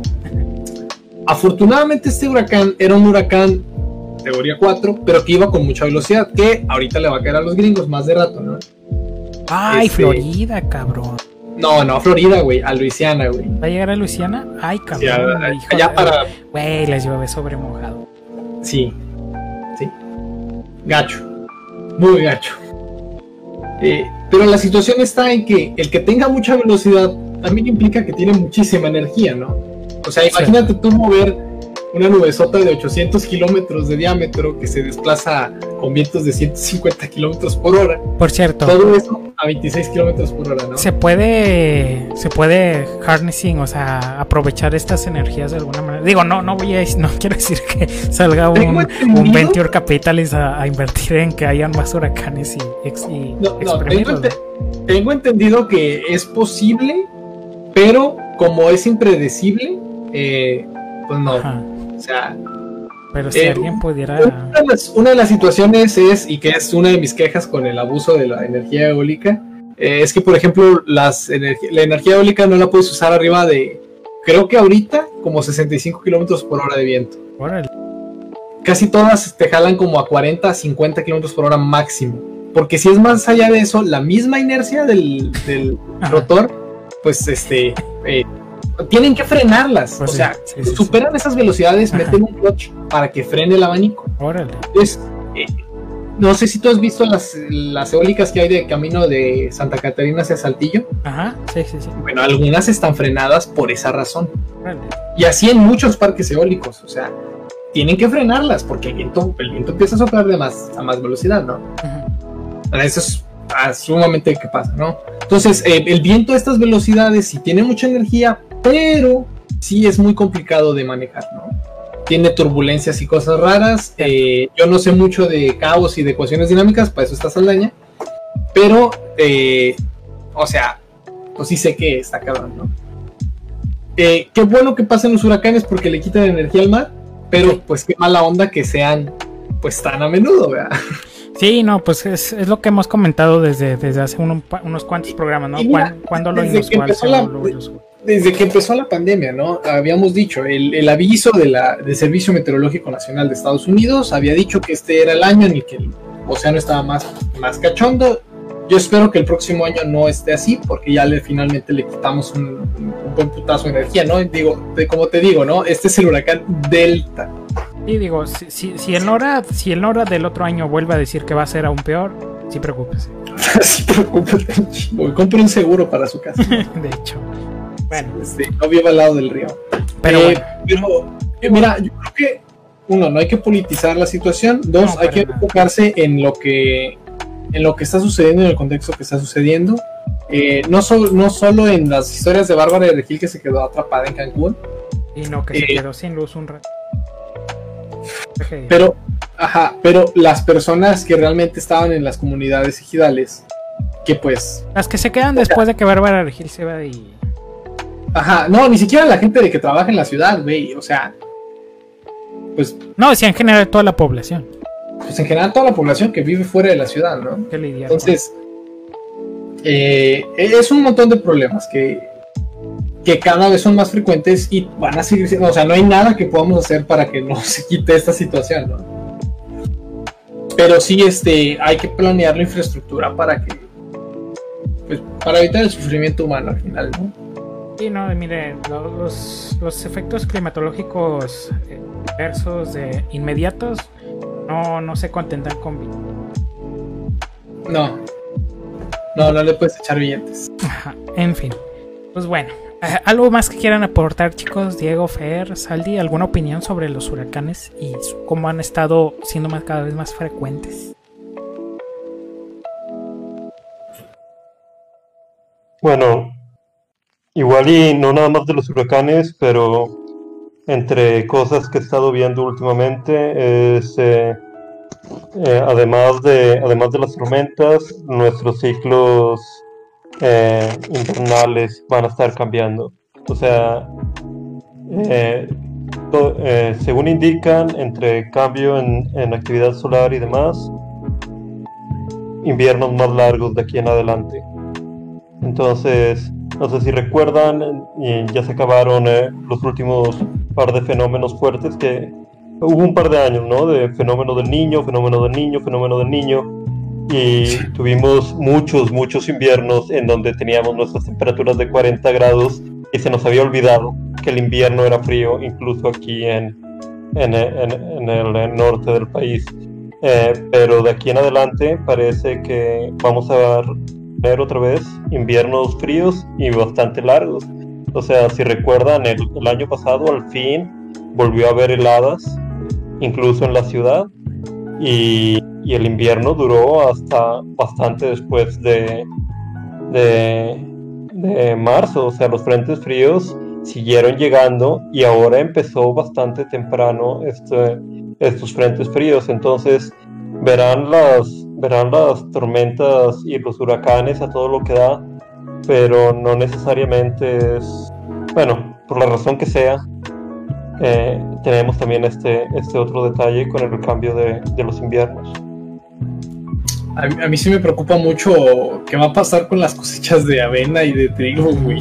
Ah, no, ya empezó. Ya, eh, eh, en todo alrededor del país, he estado checando, del país y de, y de y del mundo, ya empezaron por, por heladas fuera de temporada, pérdidas totales de, de, de ciertas cosechas. Entonces, y de frentes fríos que de repente bajan eh, de bueno he estado viendo más del norte hacia hacia acá hacia hacia el centro pero que bajan más largas distancias y como te digo fuera de temporada. Entonces tú crees que ya está ah ya empezó la primavera el calendario dice que es primavera mi cultivo ya lleva ya lleva un mes en la tierra y de repente helada y en ciertas zonas que siempre fue desierto y se han estado empezando a reportar de que tormentas por meses y es de que, ah, qué padre, que el clima está cambiando todo alrededor y que ya no podemos confiar en, en, la estabilidad, porque incluso si, si, un, si un clima era súper árido y terrible, pues al menos sabías que la condición era, era estable, era constante y podías planear alrededor de eso pero si te empiezas a tener un sistema inestable no puedes hacer planes de nada. Sí, esa es, la parte peligrosa, ¿no? Finalmente la incertidumbre, porque por más seguros que contrates para tu cosecha, pues al final no hay cosecha, ¿no? Y eso va a repercutir en los precios finales de mercado, ¿no? Ah, yo he estado, bueno, eh, igual y no extendernos tanto en esto, pero sí, eh, eh, de hecho ahorita en esta temporada, además del, mezclado con el COVID y la, en ciertas partes por lo mismo de la pandemia, falta de mano de obra, se han estado perdiendo montones y montones de cosechas. Entonces, eh, vamos a tener que hacer eh, ajustes. Y algo que, que, he estado viendo es la iniciativa verde a todo alrededor del mundo de, empezar a, hacer producción local. De hecho, en uno de los panfletos que llegó de, el eh, municipio de acá de San Nicolás viene y empezaron bueno son, son programas bastante pequeños que son que van más alineados a educación pero pero que ya que tienen eso en mente y parece que sí es eh, un, movimiento conjunto eh, puedes ver en, en, casi todo el mundo que, que en esta temporada salió ese sí he visto ese movimiento de eh, o sea, por ejemplo, si tienes un lugar donde, pues te, te, enseñan cómo y todo el show.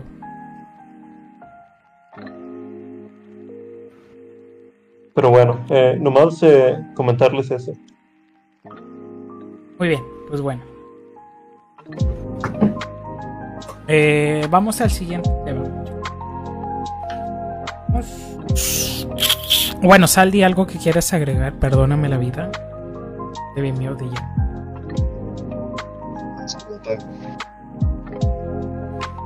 Sí. Está haciendo level up, güey. Ah, bueno. Bueno, pues vamos al siguiente tema. Digo, como les digo, no, no hay muchos temas. Es muy transitorio. Ah, bueno, aquí sí vamos a necesitar el expertise de Sally. Porque nos lo que nos dijeron es que se suspendieron las eh, actividades en operaciones en la Bolsa Mexicana de Valores.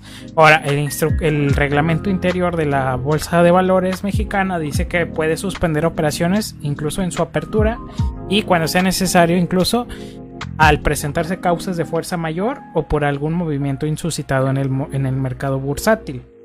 Ahora, Saldi, ¿habrá sido esto último o, o fue pues, otra cosa? ¿O qué has escuchado tú en el radio pasillo?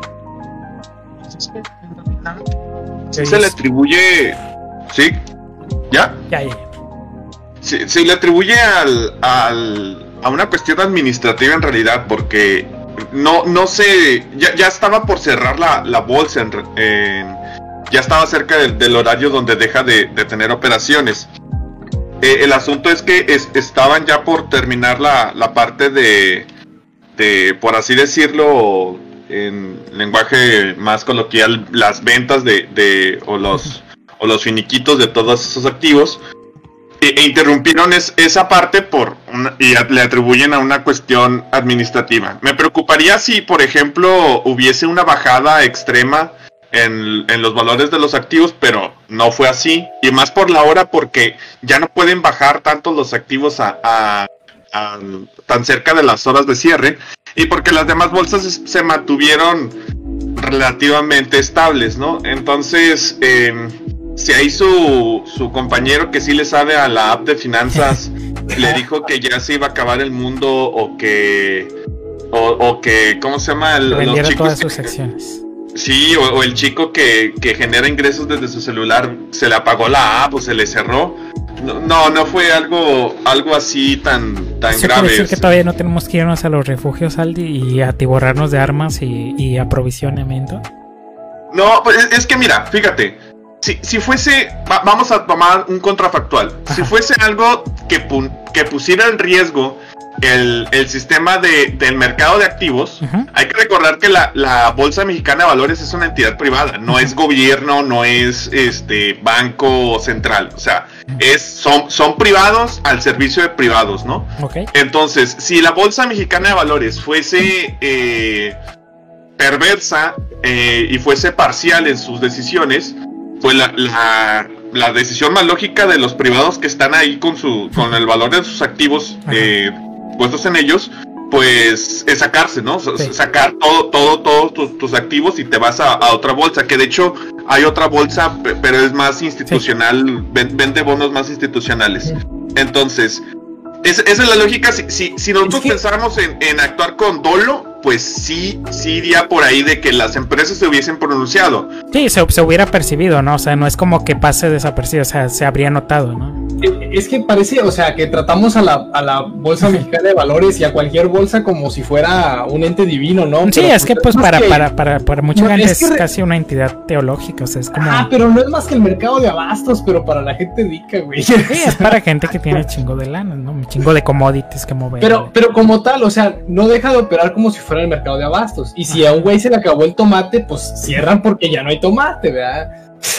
sí, o sea, y por más que puedas escribir por otra cosa, si ves que no hay tomates detrás del güey, pues es que no hay tomates y va a haber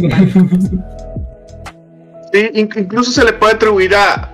Van desde cosas de. Desde el becario del de en turno le puso enter al, al coldmount y ya, mamó.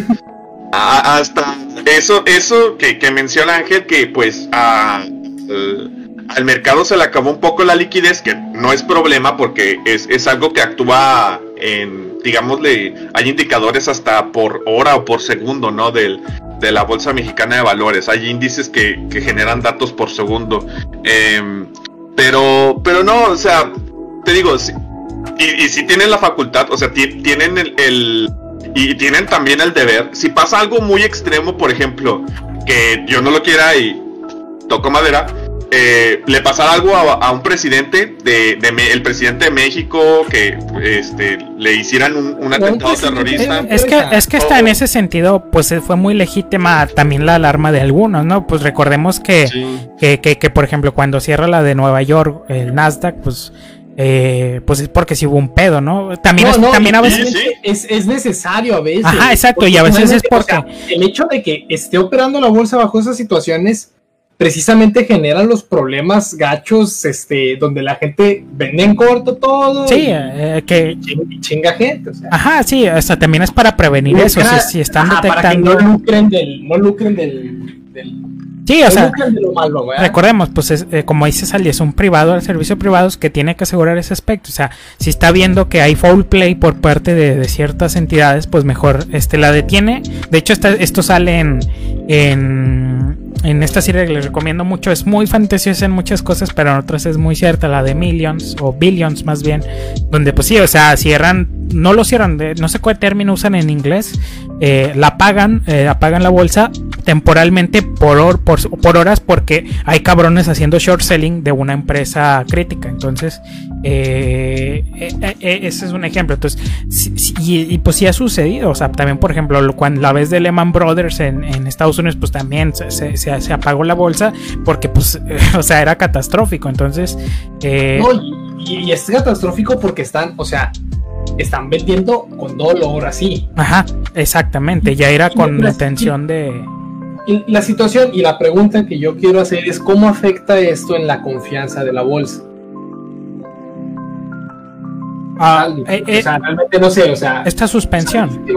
O sea, sí, si esta suspensión afecta la confianza de la bolsa, o si otro tipo de suspensiones afectarían la confianza de la bolsa. Bueno, sí, valdría la pena hacer la pregunta, Celdi. ¿Tú qué opinas? Digo, también en el contexto de que pues no han sido favorables las opiniones de, de Moody's, de evaluadoras, de Carstens, de que diciendo pues las bancarrotas son inevitables.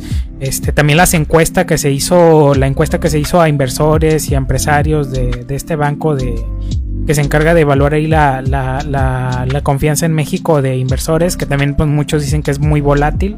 Eh, ¿Crees que, digo, sea algo de alarmarse en, ese, en ese contexto? No, fíjate, eh, no, no, no tiene ese alarme porque, para empezar, la cerraron muy cerca de la hora de cierre. O sea, es, es, como que un indicador de, de, de tranquilidad, ¿no? Lo siguiente es que cerraron únicamente la parte de, de la. Esto del. El término exacto es, es el de la sesión de, de, de remates. Cuando, cuando ya estás la, en, en, las últimas horas, sobre todo los viernes, que, es, que, que, la bolsa no abre hasta el lunes, ahí ya eh, pues haces una sesión de remates y pues empiezan a, moverse un poco más eh, el, dinero cosas que sí afectarían la, estabilidad de la bolsa, por ejemplo, si hubiesen dicho algo de un ciberataque, pero un ciberataque al final de la jornada no me hace sentido por parte de quienes vayan a cometer ese delito, porque en realidad lo que quieres cuando quieres atacar la bolsa es, es que es atacarla al inicio, al inicio, o sea, al inicio para que el, golpe, el chingazo fue, sea permanente y más que fuese el lunes, porque si es el lunes, más difícil de que sea perceptible, ¿no? O sea. Sí, entonces, eh, si, si atacas el lunes a primera hora, puta, güey, le das un putazo, pero cabrón a, la bolsa, a su confiabilidad, al valor de los activos, etcétera, etcétera. Que, que, de hecho, por el simple hecho de atacar, los, el valor de los activos se cae horripilantemente, ¿no? Eh, estamos hablando de un viernes, estamos hablando de un viernes donde ya está muy cerca de la, de la de la hora de, de, cierre. Eh, estamos hablando también que, que, la bolsa iba relativamente en subida, o sea, y estaba teniendo una especie de lo que se le conoce como un, un punch diario positivo, ¿no? Que, iba, iba, iba relativamente bien. No, no se justifica de ninguna manera por, por ciberataque, por lo que acabo de mencionar, que cuál sería el ataque óptimo para, para este tipo de, de, de giros no se, no se justifica tampoco por el hecho de la inestabilidad, porque pues iba bien el, el business, no, no, iba mal. Eh, si pensamos que la Bolsa Mexicana de Valores es un ente malicioso que le quiere sacar provecho, pues en realidad, como ya lo comenté, no le sacaría provecho con eso porque pues pierde confianza. Entonces, pues que quedan muy pocas opciones y las pocas opciones son, pues, te digo, desde el becario que pues, ya le dio, ya le, o a lo mejor, pues todos en la bolsa dijeron, oigan, ya es viernes. Ya se salió temprano. Ya, ya, vámonos, vámonos, vámonos al bar y pues ya, chingue su madre, pues. ahí, empezaron a bromear de, eh, ¿vienes chilango? Eh, güey, ¿vienes chilango? Eh, güey, a puro y, y, el becario se la creyó y le dio enter y ya, se y todo se queda la Y también está este asunto que nos, que también nos afectó a nosotros aquí en el podcast, pues, no hay tantas notas y entonces como que ves eso y, dices, ah, bueno, pues ya, cualquier cosa te empieza a parecer alarmante o así.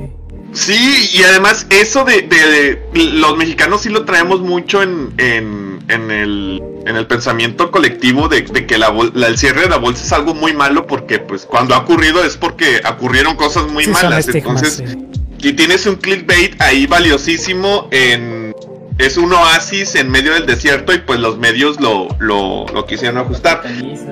Entonces, sí, repito, si vieron a su amigo de la app de, de las finanzas o de que genera ingresos ahí cantando de que son los comunistas que ya quieren matar al no, no, no le crean, no le crean, no, no, no es nada, no es nada de eso, no va por ahí. Muy bien, pues bueno, ahí lo tienen. Y bueno, vámonos al siguiente tema. Eh, si no hay comentarios, vamos al siguiente tema. Que pues es eh, el, presidente de los Estados Unidos le dio de a chingadazos al coronavirus. Eh, claro, eso sí, no, sino obviando el hecho de que pues tiene acceso al, pues tiene ahí al, al, General Surgeon de los Estados Unidos, un hospital con tratamientos incluso experimentales, este, toda la toda una panacia de, un cóctel de, medicinas eh, pero pues ¿Qué, es lo correcto que un mandatario sí, claro, claro claro. El yo, escucho muchos comentarios de que no, es que el presidente tiene acceso a tales cosas y el pueblo que no tiene, pues sí, o sea, o sea, sí existe la desigualdad social, pero pues es obvio que no quieres que se te muera el presidente. No, o sea, se te muere o sea, ni tu presidente amigo ni tu presidente enemigo, o sea. No, el que sea, o sea, que se te muera un presidente, híjoles, cabrón, trae un caos cabrón. No, es que ojalá y se mueva Bolsonaro, no, güey, o sea, no jalan así las cosas, o sea, no seas antidemócrata, o sea, no seas así, güey, o sea. Exacto. Y bueno, y en general, o sea, no, no le deseas la muerte a nadie, o sea, no le deseas la muerte a nadie, ¿verdad?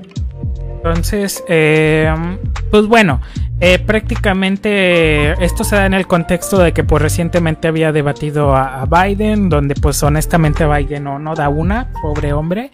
Eh, es anuncia a través de Twitter su red social favorita de Trump que pues dio, dio positivo para, para COVID-19 también su, la primera dama de los Estados Unidos eh, Melania eh, y pues van a paréntesis ¿tú crees que sea correcto que Trump haga el anuncio a través de su Twitter antes que la este que las cuentas oficiales del gobierno?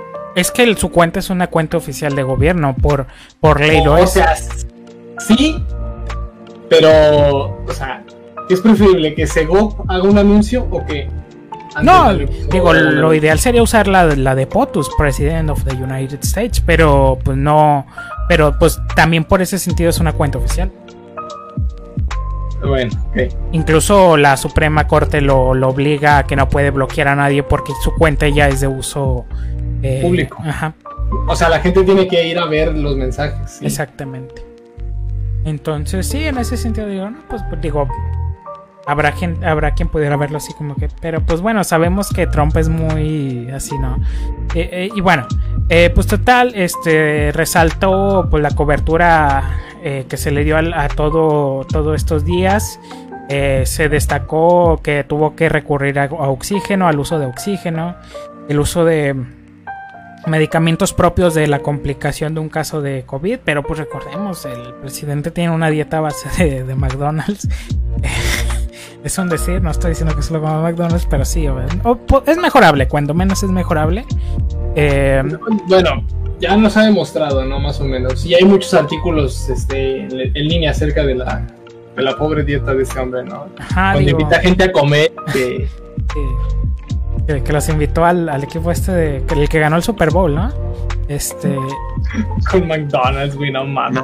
No, pero un par de eventos y un par de chistes de Trump no quiere decir que todos los días te esté atascando una botella de aceite así, no, pero, ¿no?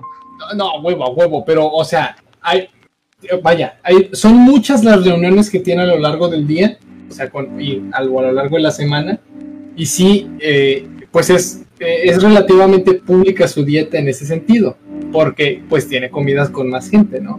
y además lo usa como, herramienta pública, o sea, dice, pues lo mejor de, Norteamérica pues es también su comida y ha salido a presumir de que le, encanta el KFC y que le encanta McDonald's porque las siente supermarcas norteamericanas y, las, usa. De la misma forma en la que el presidente López Obrador va y se come un pozolito, que también a, a comer, o sea, es una dieta que está de la chingada también.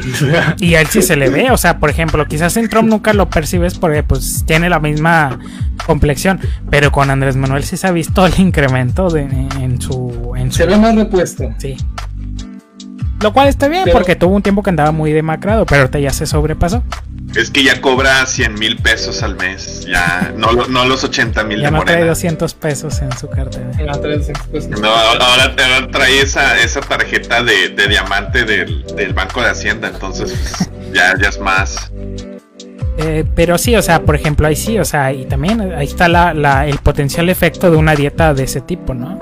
Eh, pero, o sea, mira, hablamos mucho de, de que creo que estamos haciendo todavía más grave de lo que, de lo que fue el evento, ¿no? Es, es, el, es el presidente de los Estados Unidos, es un hombre mayor, se fue a atender al hospital porque pues no se puede dejar morir. Eh, por su posición no puede nada más arrochelarse y morirse se tiene que ir a atender. Ahora de lo que he visto que él personalmente publique o su equipo y, y nada más de imágenes en general no parece haber sido nada grave o sea, eh, ah, hubo hasta este reportaje, ¿no? De que, ah, miren, lo subió un par de escaleras y está jadeando. Es un viejito, ¿no? Y andaba enfermo, ¿no? O sea, no. dale, dale un, dos, tres días a ver cómo anda y si, y si todavía anda malo, pues bueno, ya, ya le cuestionas. Pero eh, creo que hubo mucho énfasis negativo en de que, ah, no, este hombre claramente se estaba muriendo. Y si ves la o sea, en lo que yo vi de mensaje que cruzó de Estados Unidos a México acerca de la salud de Trump, entró, eh, en Estados Unidos era ambivalente, ¿no? Unos de que, ah, es un genio haciendo una estrategia para quitarle miedo al pueblo acerca del coronavirus, porque va a ir al hospital, va a regresar triunfador y luego va a hablar acerca de todos los tratamientos existentes y con eso ya la gente se va a apaciguar, ¿no? porque pues, les estás diciendo que es algo que se puede superar y que tenemos todas estas herramientas. Pero en el Inter, en el que si supimos o no, si la iba a hacer o, no, y si iba a salir vivo, estuvo todo este discurso acerca de que se va a morir, o le deseaban la muerte, o de que es mucho peor. Hubo montajes fotográficos, eh, el montón de noticias, y lo que ves que cruzó acá a México, sí fue nada más la parte, la parte negativa. Entonces me quedo pensando, o sea, mientras que no, si no, si no se cae, si no se cae muerto, y, si ya anda y si ya anda, anda andando otra vez después de nada más dos días en el hospital uno entra lo checan y vuelve a salir pues realmente no no parece que haya sido nada grave. No digo es que también o sea, ojo, ojo, ojo, No o sea, realmente no sabemos la gravedad de su enfermedad. Yo yo deseo de todo corazón pues que se cure como cualquier persona yo desearía que se curara pero realmente no tenemos entendido esta situación. Qué bueno que salió ahorita bien qué bueno que se ve bien, pero es, es, una enfermedad complicada que, o sea, tarda un tiempo en curarse, ¿no? Ahora, y, o sea, que eso es lo que odio, que los medios hagan publicidad o la gente en general celebre que pues está enfermo y se ve jodido, o sea, pues no, güey, o sea, ahora, no, no, no, no, no, no nos vayamos a... Lo que a mí me parece relevante no es eso, sino, pues sí, precisamente, o sea, eh, los hechos son pues que se, no se le ve que haya tenido una complicación. Los hechos son, pues en su transmisión de, regreso, pues no se le ve que, que, se, no se le ve peor a cómo se fue. Eh, pero en los hechos es, y, bueno, esos son los hechos. las interpretaciones, decía, decía Nietzsche, no, no hay verdades, solo, solo interpretaciones. Eh, en ese sentido, eh, lo que me parece perturbador es la narrativa que maneja al pueblo estadounidense de decir que no tengan miedo del COVID. Y yo creo que aquí pues me gana mi parte, mi parte chaira. Pues es que uno puede decirlo eso pues en el contexto de que tienes acceso a, servicios que provee pues el Estado Mayor Presidencial estadounidense, ¿no? Esa, esa envergadura pues te ofrece una, una, un servicio de salud de calidad. Y, más en una sociedad como la estadounidense, eh, fuertemente golpeada por, y más ahorita que se quiere, busca desmantelar un programa como el Obamacare en lugar de reformarlo, eh, pues eh, me, resulta cuando menos problemático, me suena o un poquito como de doble discurso de manejar que no hay que tener miedo del COVID, pero pues sí, digo, desde, desde, desde el peldaño de, desde el cual se postra Trump, pues es fácil. No, no, aguanta, aguanta, aguanta eso, ¿no? Es decirle a la gente que no tenga miedo es diferente a no tengas precauciones, a no te cuides y a, y a no hagas nada por mantener tu, estado, ¿no? O sea, decir... Entonces... Entonces, ¿qué le, vas a decir a la gente que todavía tiene que hacer cosas en el mundo? ¿No? Ten miedo. O sea, eh, finalmente, recalcarle a la gente que esta es una enfermedad como, como muchos que nos hemos topado en la historia humana y que es algo que podemos sobrevivir y tenemos herramientas, es positivo. O sea, no les dijo no se cuiden, no dijo ya la fregada con las máscaras, no dijo, ¿sabes qué? Eh, etcétera, etcétera. Todas las cosas todavía más bueno, bueno, que pudo haber dicho. Pero, pero, es que sería válido eso sería válido si él fuese alguien que se cuidara. Ajá, es que sí, ese es el problema. En ese sentido, o sea, en el transcurso de la enfermedad y actualmente no está teniendo las precauciones que debería tener un paciente de COVID. Yo no digo que no ¿cómo es a trabajar. O sea, ¿cómo, es eso? Ahora, eh, el hecho de que no esté usando, por ejemplo, cubrebocas con sus colaboradores de trabajo, ¿no? El cubrebocas se volvió patriótico cuando vio que le convenía. Está bien, está bien, está bien, está bien. O, en general, o sea, yo estoy 100% de acuerdo y creo que es lo correcto y yo esperaría lo mismo de López Obrador, que si se enferman, ni un solo día estén faltando al trabajo. O sea, que todos los días trabajen, ¿no? Que finalmente, pues a mí me gustaría que estuvieran trabajando 24/7, ¿no? Pero la luz se enfermó de COVID y creo que estuvo también a más ausente un día y a los chingas, ¿no? Si no es que cero días. O sea, eso es lo que yo esperaría y eso fue correcto dos días se chingó a, jalar que se ocupa, etc, etc, aquí y allá. Pero la situación es que, o sea, pues la, lo que ves dentro de la Casa Blanca es que ya van 39 güeyes infectados porque pues de alguna forma u otra no se coordinaron, ¿verdad? O sea, no, no, aguanta, aguanta, esa es la otra. O sea, ¿Quién, se la ¿quién se la pegó a Trump? Él fue primero Que, él fue el primero, fue el staff primero. ya se habían repartido en todo el staff antes de que él se diera cuenta. o sea, ¿cuál es el orden de operaciones? Sí, sí, te garantizo que fue alguien del staff. Pero la situación para mí eh, es que, porque, si ya porque así como me lo explicas, me eh, suena a Trump se enfermó y ahora él por cabrón se la pegó a todo. No, no, digo, mira, eso, de eso no vamos a tener hechos.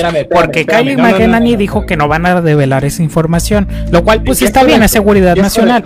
Pero... Seguridad nacional, sí. O sea, la situación aquí son dos cosas. Parte número uno, independientemente de quién fue la primera persona que se enfermó. Parte número uno, dentro de la Casa Blanca no se están tomando medidas de seguridad pertinentes para garantizar la seguridad de sus trabajadores y, del presidente, lo cual es malo, porque entonces alguien podría matar al presidente de esa manera. Parte número dos, el mismo presidente no toma las medidas de seguridad pertinentes y finalmente termina de esparcer esta situación. O sea, cualquiera de los dos de las dos situaciones es alarmante, porque en la primera, pues es, un, es un centro de trabajo mal. ¿Cómo tienes un brote de tantas gente? Hablan la OSHA. Y, y, sí, hablan de la OSHA, ¿no? O sea, porque siendo, siendo personas así tan importantes, casi casi se están haciendo pruebas diarias, ¿no? A los atletas les hacen pruebas casi diarias. A estos cabrones, pues más, ¿no? O sea, es fácil identificar un brote. Porque es una cuestión de seguridad nacional dentro de la Casa Blanca. Lo grave sería que no cambien su forma de ser, porque pues no, no, Y no va a pasar, no va a pasar. Yo creo que alguien, alguien cercano al gabinete, o no del gabinete, pero sí del staff del, por ahí, sí se va a terminar muriendo por pura estadística. Eh, ojalá y no, ¿verdad? No, ojalá. Pero la situación es, yo no creo que del lado de logística de la Casa Blanca en cuanto a sus reglas de saneamiento, simplemente porque tiene que ser un espacio seguro de trabajo, no estén respetando las reglas. Pero lo que sí creo. No, no, aguanta. mira, X, igual íbamos a dejar esto pasar, porque peros te puedo poner muchos, pero la cosa es eh, esta, este lenguaje de respetar las, las reglas, ¿no? Es. Casa Blanca es un, es un espacio importante, se está haciendo trabajo importante, se debe de mantener corriendo, ¿no? Ese, esto va, va a tu explicación. Sí, deberían de tomarse medidas. Ahora, no sabemos exactamente qué medidas y qué medidas no se están tomando. Tú ves, eh, llega él en la foto y se quita, el, y se quita su tapabocas. O sea, eh, ¿será, será stunt? ¿Será, ¿Será que por sus huevos, no sé, eh, él estando en su casa, Casa Blanca, no se lo va a poner? ¿Quién sabe? No importa. pero esta idea de que hay reglas o medidas pertinentes, o sea, hay, hay estrategias y hay procedimientos recomendados y demás, pero, o sea, no, creo que los estamos cuestionando de más. Bueno, pues, pues es, que con el ejemplo se predica. Es, que yo creo que esa perspectiva es importante porque pues muchas veces se ha dicho que el presidente no tiene, y muchos miembros del staff y en general funcionarios no tienen un nivel de accountability al que deberían tener actualmente, ¿no? Y yo creo que eso llama mucho a, reformar ese tema, a generar accountability para funcionarios, porque precisamente Pues sí, creo que en ese sentido Fernando tiene mucha razón. O sea, hay procedimientos, hay protocolos, pero no, no, es, no hay accountability.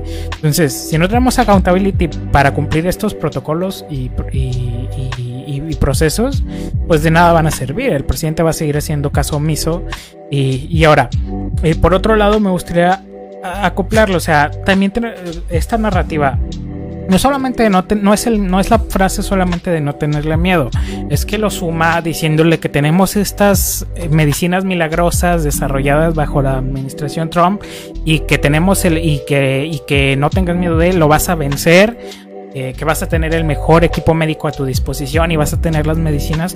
Y discúlpame, pero eso no es una realidad.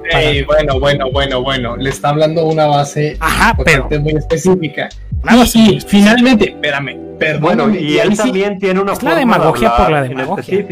yo, entiendo que es la demagogia por la demagogia, güey. Pero realmente, o sea, es la situación de muchos americanos mientras no estés desempleado. Básicamente. O sea. Ah, ¿y tú crees que con un stimulus check te va a servir? Si estás desempleado, no. Si tienes seguro y lo sigues pagando, sí. Sí. o sea, bueno, o sea, mira, es la realidad, o sea, es la realidad que yo he visto con colegas de ella, es la realidad que yo he visto con la gente en general. Te mueres muy lamentablemente, y ahí es donde se refleja la desigualdad social, si eres un migrante ilegal, porque no tienes acceso al Medicare o a ningún sistema de seguridad social, porque pues no pagas nada, te están pagando con sobrecito. Te mueres si eres este si eres una persona de rancho que no tiene acceso tampoco a seguridad social porque no tiene contratado un seguro privado, te mueres en general si tienes contratado un mal seguro privado. Pero de ahí en más, o sea...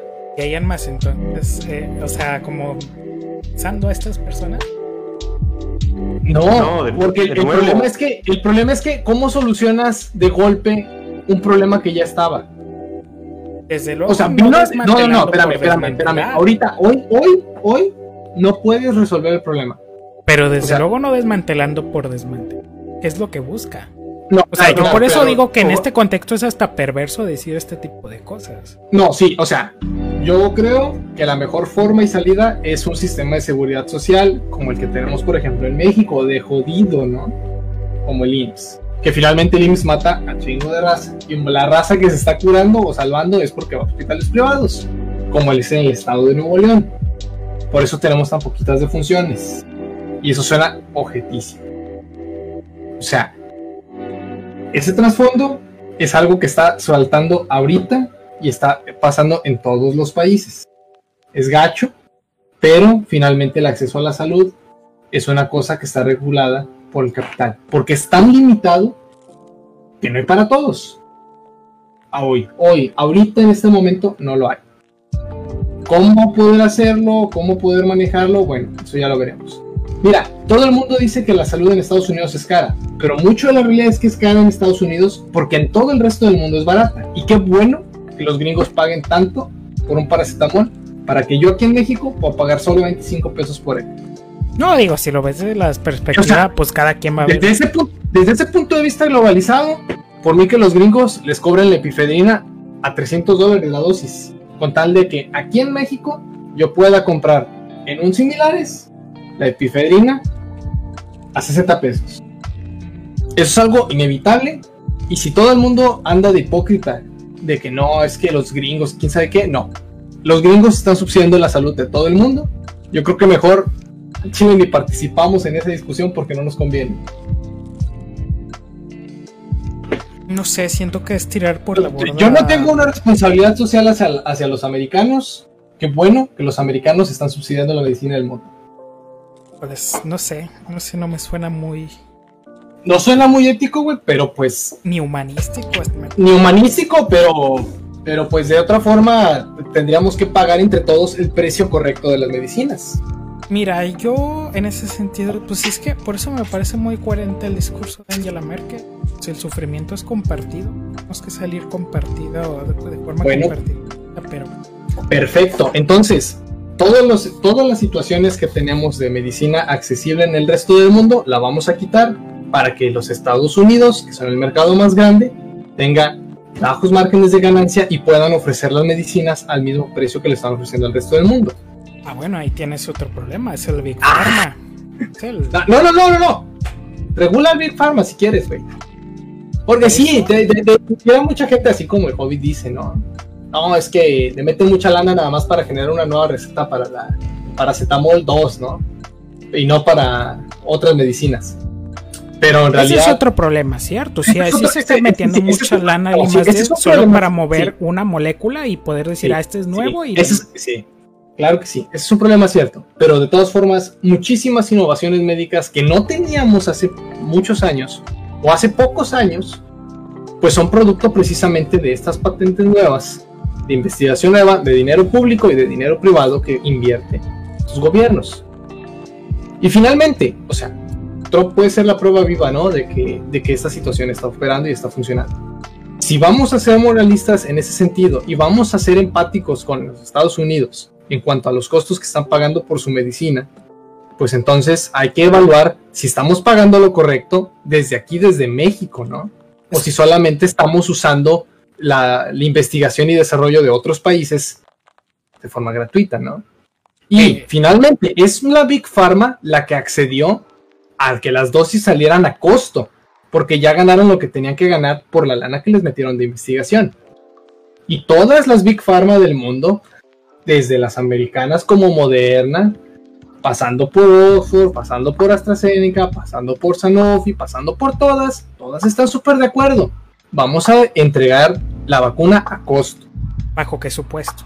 No bajo el supuesto de, porque saben que si de otra manera sería desastroso para su estado Ah, o sea, es de nuevo, o sea, no, o sea... Eh, es que de todas formas, es un oligopolio, bien podrías pactar. El principal aliciente para la salud, eh, en términos generales del Big Pharma y en términos generales en Estados Unidos, por ejemplo, pues es el, es el ROI, es el return, el return de, de, de investment, o sea, no es realmente vamos a salvar vidas. Es, bueno, a ver, ok, dime en qué parte del mundo se hace medicina para salvar vidas. Y eso, de, y eso, esas son las preguntas que se deberían estar haciendo. No, no, ya, ya no lo estamos haciendo ahorita en este Habría que revirarlo ya el, el, diálogo hacia ello, porque vamos a tener, estamos hablando, la brecha, la brecha eh, salarial y de, económica se está haciendo, se está ensanchando, está siendo más aguda. Vamos a tener gente que cada vez la va a tener más cabrón para acceder a la salud. Y si tenemos a, una salud que le interesa el, retorno, el retorno de interés, de, inversión, pues híjoles, nos, ahora sí que nos, va, nos vamos a merecer lo más malo que nos ocurra.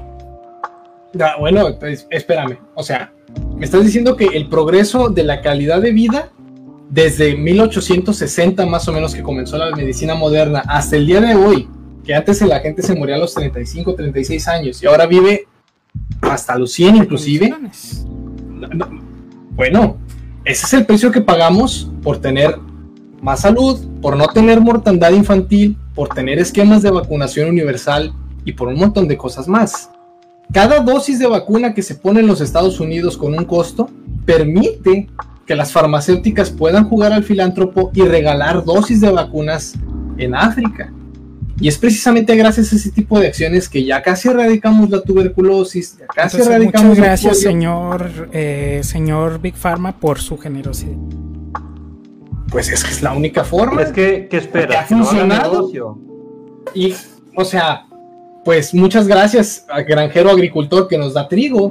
Muchas gracias, granjero agricultor que nos da pues, avena. Ese es otro, muchas gracias, granjero agricultor que nos da frijol de la misma forma en la que los plomeros salvan más vidas que muchos médicos. Ajá, muchas gracias, maquinista de la CFE que mantiene encendida la caldera aún en las condiciones del COVID, ¿no? Exactamente, exactamente. O sea, pero entonces, ¿cuál es el problema, no? Exacto, entonces, nada más que si se, si se perpetúa esta, este acondicionamiento de que es el fin de la historia, cada quien, pues ya está, así como está la máquina no es el de fin de la historia y la máquina se puede alterar, pero las alteraciones no van a ser inmediatas. Y no porque Donald Trump tenga un mejor acceso a la salud, eh, quiere decir que el día de mañana por decreto presidencial todos van a tener acceso a la salud. Porque sí, los países noruegos tienen una salud bien chingona, nada más que están sacando petróleo y lo están vendiendo a los demás países con una huella bien chingona de carbono.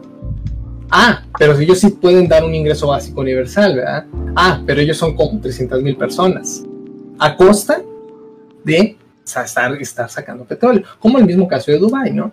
Pero no les vamos a decir nada porque tienen una socialdemocracia, ¿verdad? Es muy fácil eh, tratar de democratizar ese tipo de servicios y cosas sin considerar realmente, pues, que escasean, ¿no? No, el día de hoy, es la muestra. La muestra. Eh, el, es la muestra, ¿no? Que mal administrado. puedes decir que todo el mundo ahora tiene acceso a la salud. ¿Es así? Exacto. Entonces, o sea, eso es una situación universal. De algún lado tienen que salir los recursos y de algún lado tienen que salir las cosas. Y sí, no es el fin de la historia y sí, tenemos que plantearnos todos los días cómo hacer que esto llegue hacia más personas. Y hasta el momento, cada vez más personas tienen acceso a esta situación. Fruto de esto es que tenemos estas altas expectativas de vida. Fruto de esto es que puedes fumar toda tu puta vida y aún así alcanzar a llegar a la vejez únicamente con inhaladores de salbutamol. Fruto de esto es que la persona más pobre tiene insulina, güey, en el IE. Y que subsidiaste. Y sí, que estamos subsidiando nosotros, ¿verdad? No, no, o sea, lo, pagó el, el, el que consumió eso. Ah, bueno, sí, a través de su... Otro debate también de los, del impuesto al tabaco. Y... Ajá. Eh, Ajá, pero esto, o sea, tratamiento. Sí, sí, qué bueno, ¿no? Eh, pero, o sea, toda esta situación de del... Eh, o sea, no me puedes negar que se ha democratizado la medicina enormemente en todo el mundo. Y hablar únicamente del caso específico de Estados Unidos es malo, porque eh, está, o sea, uno, no somos americanos, no vivimos en ese contexto como para poder opinar bien al respecto. Y dos, estamos teniendo un conflicto de interés porque nos estamos viendo beneficiados de esos precios precisamente. Entonces, o sea, qué bueno que allá los están estafando para que aquí no nos estén estafando. Pues bueno, ahí lo tiene. O, ponemos nuestra propia farmacéutica, bro. No, mira, yo digo, pues es que eh, por, mi, por mi espíritu hablará el imperativo categórico, lo siento, pues así soy yo. No, no, está bien, está bien, está bien, yo, entiendo, yo entiendo. O sea, eh, es, es, es algo... lo siento. Sí, no, está bien, o sea, te puedes equivocar y lo aceptamos, no pasa nada. No, es, que Jonathan tiene, tiene, una, tiene un punto, o sea, sí, ok, Estados Unidos concentra el conocimiento, pero es porque han hecho su propio monopolio de salud. O sea, a ver, si tú dices, bueno, renunciemos a, estas, a estas dádivas que nos dan las farmacéuticas y montemos nuestro, nuestros propios, eh, nuestras propias producciones, nuestros propios descubrimientos para que, pues ahora seamos, eh, tengamos soberanía farmacéutica, pues espérame, pues... la gran parte de, los descubrimientos que se han dado los tiene completamente concentrados Estados Unidos, que, es un fenómeno endógeno, o sea, mayor, mayor riqueza te permite mayor investigación y por lo tanto generas las dos al mismo tiempo. Ajá. ¿Y cómo lo han financiado? Pues ya repasa la historia de los Estados Unidos one on one y te vas a dar cuenta cómo han generado su riqueza estos cabrones. y a ah, lo mejor entiendes, un poco más del encabronamiento hacia el mismo país que está utilizando sus propios, los propios medios de producción que ha explotado para poder generar esa, esa tecnología que no comparte con el resto del mundo. No, porque esa es otra, ¿eh? muy importante. Eh, eh, mucha de la situación de cómo se definen, eh, o sea, sí, el, uno, la parte endogénica de que Estados Unidos, como es un mercado de consumo muy grande, finalmente puede financiar sus propias investigaciones y puede generar sus cosas, porque de lo contrario Canadá sería líder este, en medicinas nuevas, ¿no? En ese caso. Parte número dos, la forma en la que se venden los medicamentos, cuando hay un gran comprador central, como por ejemplo aquí en México está el IMSS, o el NHS, o cualquier sistema de seguridad social, ese es como es un monopolio, puede definir a cuánto te lo va a comprar la medicina o decidir que no le va a dar acceso a sus ciudadanos de esa medicina, ¿no? Entonces la farmacéutica tiene que debatirse de ganar poquito, ganar muchito, ganar poquito, pero ganar, o sea, en volumen, ¿no? Entonces, o sea, es gracias a ese tipo de cosas que se fijan precios como para que tengamos acceso a las medicinas aquí, cuando los precios de lista son putazo carísimos, ¿no? Porque finalmente, o sea, pueden estarle metiendo muchísima lana a la investigación y al final resolverse en nada, ¿no? Es un negocio de muy alto riesgo, ¿no? el, Research and Development en general. Este, ahora, si nos vamos a las raíces de cómo Estados Unidos pues es un país imperialista, colonialista y todas esas cosas, pues es otro debate mucho más grande, del cual sí desprende la salud, ¿no? Pero pues ya extiende más allá de lo que pues podemos llegar esta noche en el podcast, ¿no? Pero, o sea, pero bueno. O sea, yo, yo, yo, yo personalmente creo que lo, la única forma es que creamos las condiciones económicas para que todos tengamos un día la capacidad de derrochar 300 dólares en una pinche jeringa de pifedrina con la expectativa de que todo el mundo puede tener esa cantidad de dinero y que se puede reinvertir ese dinero en investigación, ¿verdad?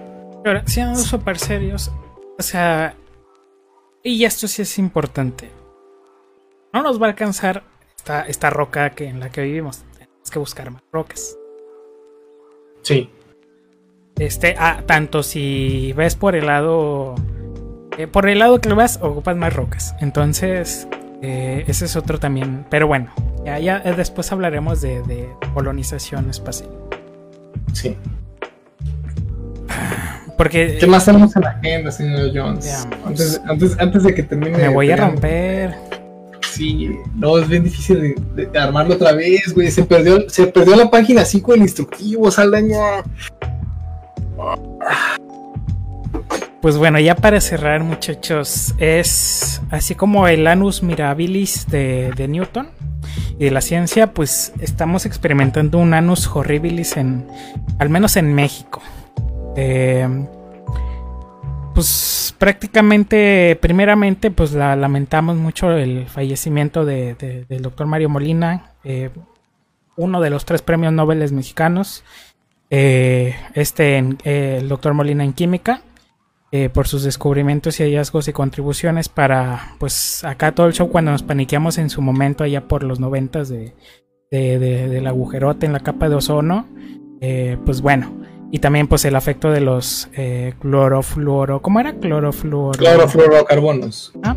A la, eh, para la o CFCs. O CFCs para la generación de, gases de efecto invernadero. Entonces, eh, estas aportaciones son críticas pues para fortalecer el argumento eh, de la preservación del ambiente, entre otras cosas. Y, y es que, o sea, por ejemplo, el ban de los CFCs fue, fue muy importante. Como, o sea... Se peleó mucho se perdió mucho tiempo, pero el mercado de consumo que había en aquella época estaba ocasionando ciertos daños, ¿no? Sí. Pero si hubiera continuado por ahí la situación, o sea, hoy en día estaríamos hasta la madre, güey. Porque somos muchos y todo el mundo quiere tener climas, todo el mundo se quiere peinar el pelo, todo el mundo quiere pintar, todo el mundo quiere usar aire comprimido. obvio iba a pasar. Pero gracias a ese tipo de lineamientos científicos, pues es que no nos está cargando tanto el payaso, ¿no? Es correcto. Entonces, eh, bueno, recordando, pues este, pues solo tenemos tres premios Nobel y pues ya los dos otros dos fallecieron, uno de paz, uno de literatura y pues ahora con el doctor Mario Molina, pues, eh, ¿Cómo que uno de, cómo que uno de paz, güey? Sí, el, el funcionario este, el, el, el, el de los tratados de Tlatelolco a ver. Salvo que tenga mal mi. Fact-checking rápido.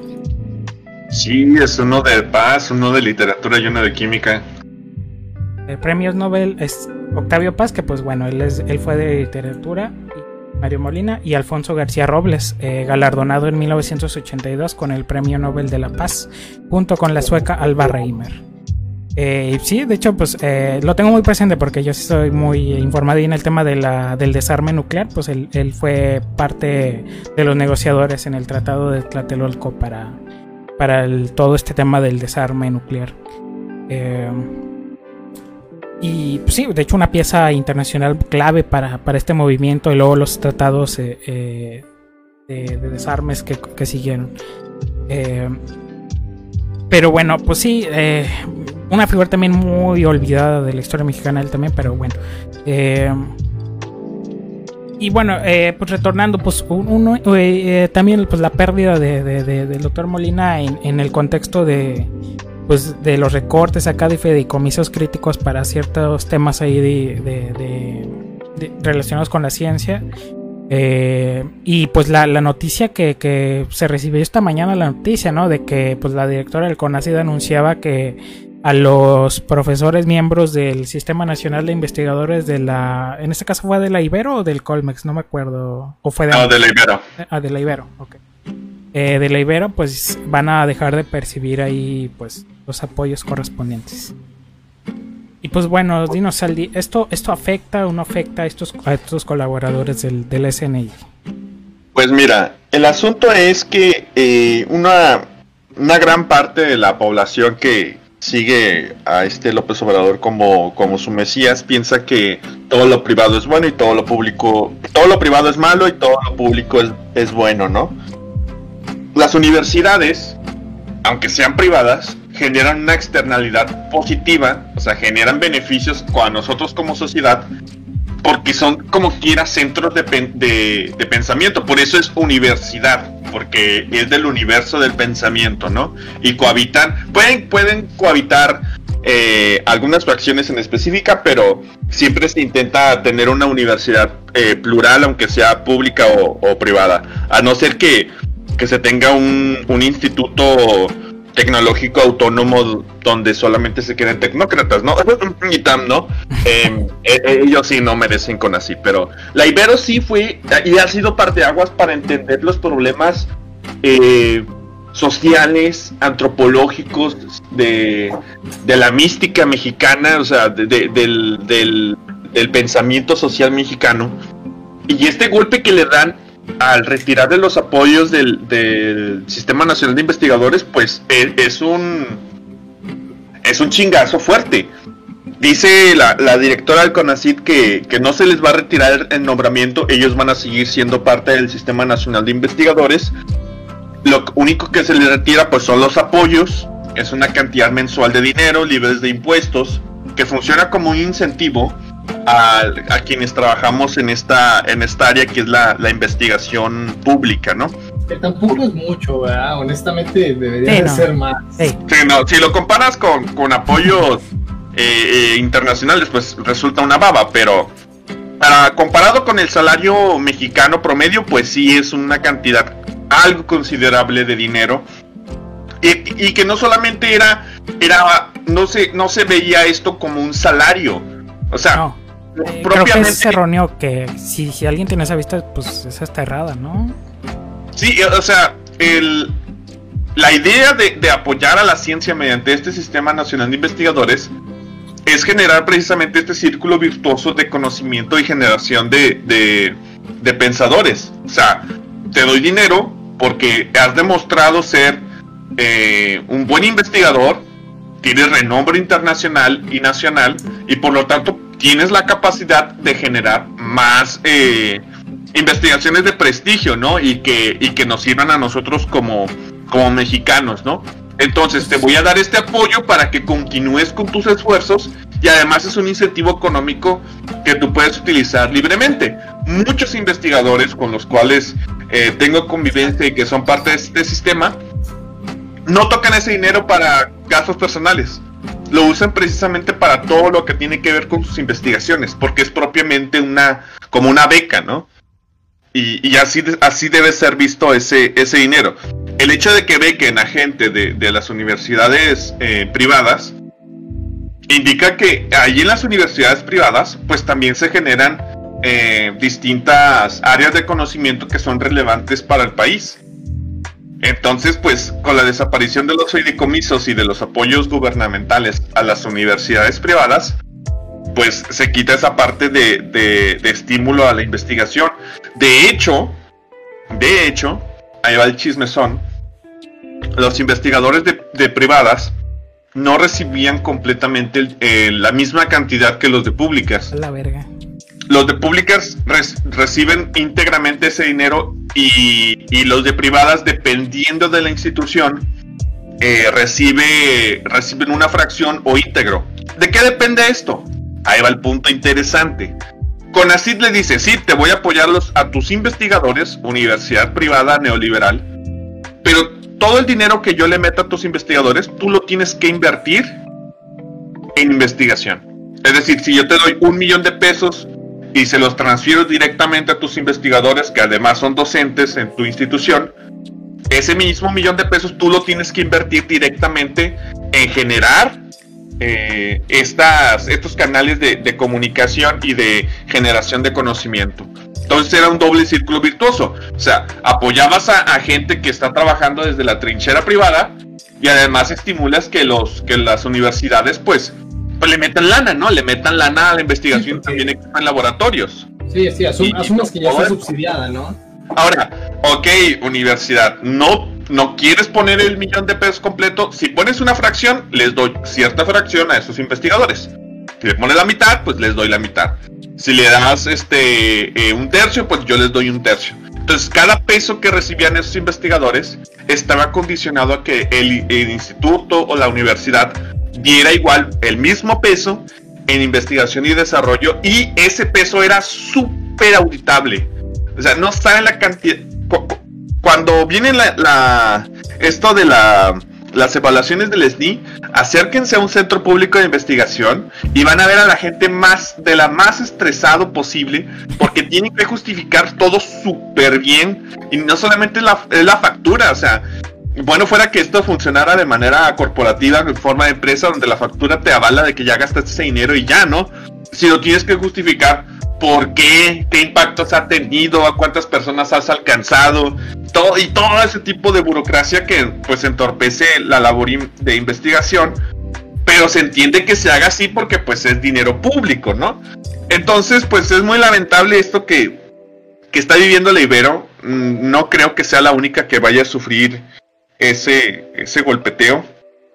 Probablemente este fenómeno se, se extienda a otras, a otras universidades eh, de hecho, puede que ya se haya, ya se haya, o sea, ya estén enterados las demás universidades de que eso va a pasar, pero pues la Ibero siempre ha sido una cuna de, de golpeteo al gobierno, o sea, eh, siempre, tanto su estudiantado como sus docentes son gente eh, muy... muy Sí, exacto, o sea, son muy metidos en la polaca, porque ahí hay, ahí hay un núcleo académico muy fuerte en el área de economía, en el área de antropología, en el área de sociología, entonces son gente muy versada en esas áreas y, y sí, sí tienen como que esa pues esa formación de, de, cuando algo no les parece si alza la voz y a mí me vale madre que si soy un privado este vete y chingas a 20, ¿no?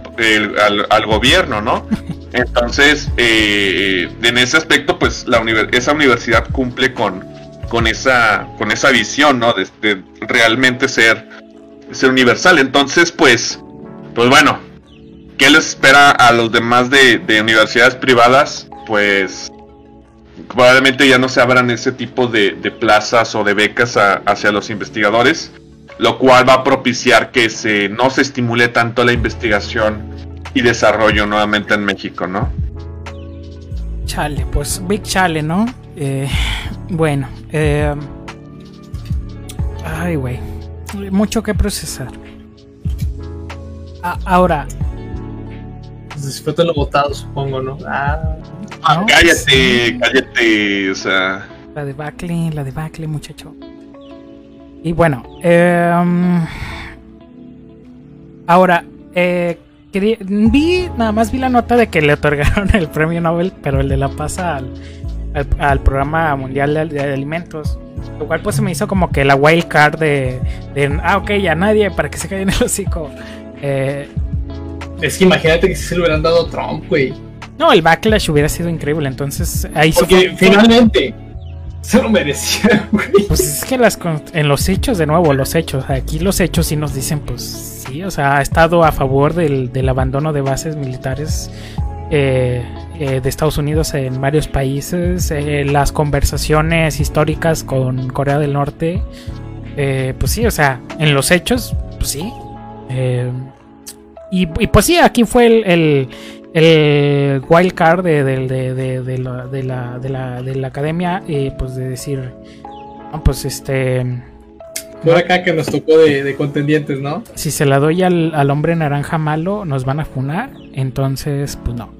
No, sí le, sí le hubiera quitado mucha seriedad. Que finalmente el Nobel ha recibido... Que ya había perdido con Obama que ya había perdido con Obama, ¿no? O sea, no, es que realmente el premio Nobel. Bueno, en, en, eh, en, retrospectivo puedo entender. Ahorita estaba pensando el contexto de, la, de, la, de la nominación y consecuente entrega a Obama, porque quiero pensar que era como un. Cálmala, ¿no? Ya, o sea, ya, ya tenemos el Nobel de la Paz. Un mensaje muy claro. Es que, es que, o sea, en ese momento estaba en guerra, güey, o estaba haciendo una operación de guerra. Y en los meses posteriores se dejó caer. Ajá, los dronazos a la. Che dronazo, güey, para borrar el mundo, ¿no? Ajá. Entonces, eh, o sea, es que ese son un tipo de cosas que dices, uh, o sea, yo digo que el Nobel de la Paz eh, sí ya es algo que ya deberían de borrar del mapa. Ahora, seamos perversos. Yo creo que si se le hubieran dado a Trump, hasta hubiera sido un incentivo, ¿no? Para que, para que siguiera desarmando eh, la policía del mundo en, el mundo, ¿no? Yo creo que sí. Sí, ¿verdad? Sí, yo creo que sí. Conociendo el ego, o sea, es, es, es, el refuerzo positivo, ¿no? Pero bueno. Eh, claro, estoy siendo muy reduccionista con la psique de, una persona, discúlpenme, pero es, es, la guasa. Eh, y bueno, eh, pero bueno, sobre los otros dos novelas que vi que sonaron porque eran mujeres, Saldi, no sé si tengas ahí algún comentario eh, sobre qué hallazgos son, qué, qué tan importantes puedan ser en el de física y química.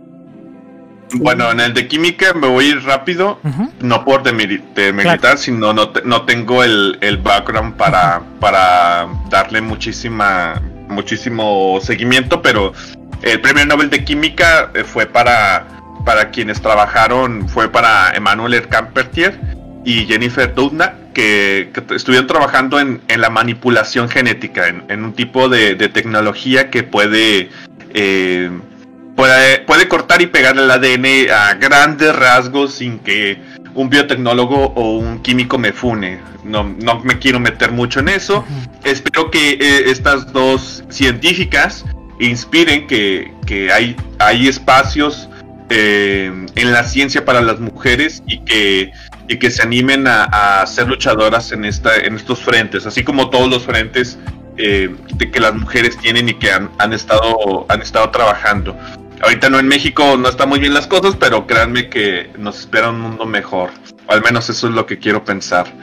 Eh, respecto al otro, al de física, que sí tengo un poco más de injerencia, pues toqué toqué piso con. Sí, yo, lo hice, yo, yo hice esa investigación.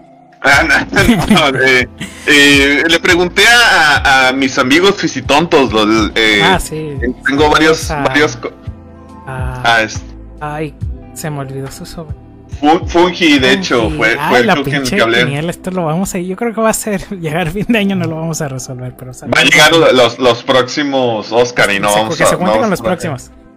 Ok, bueno, ya aquí queda la. la el acta. Entonces, eh, le estuve preguntando ahí, le, le, invité a participar, pero es una chica tímida, entonces pues eh, no, como que no le gusta mucho esto de la, la onda, pero, pero pues le, le pasé el texto que, que, les voy a comentar y, me, me, dijo algunas cosas ahí, unos unos gags, ¿no? Que, que, además tiene.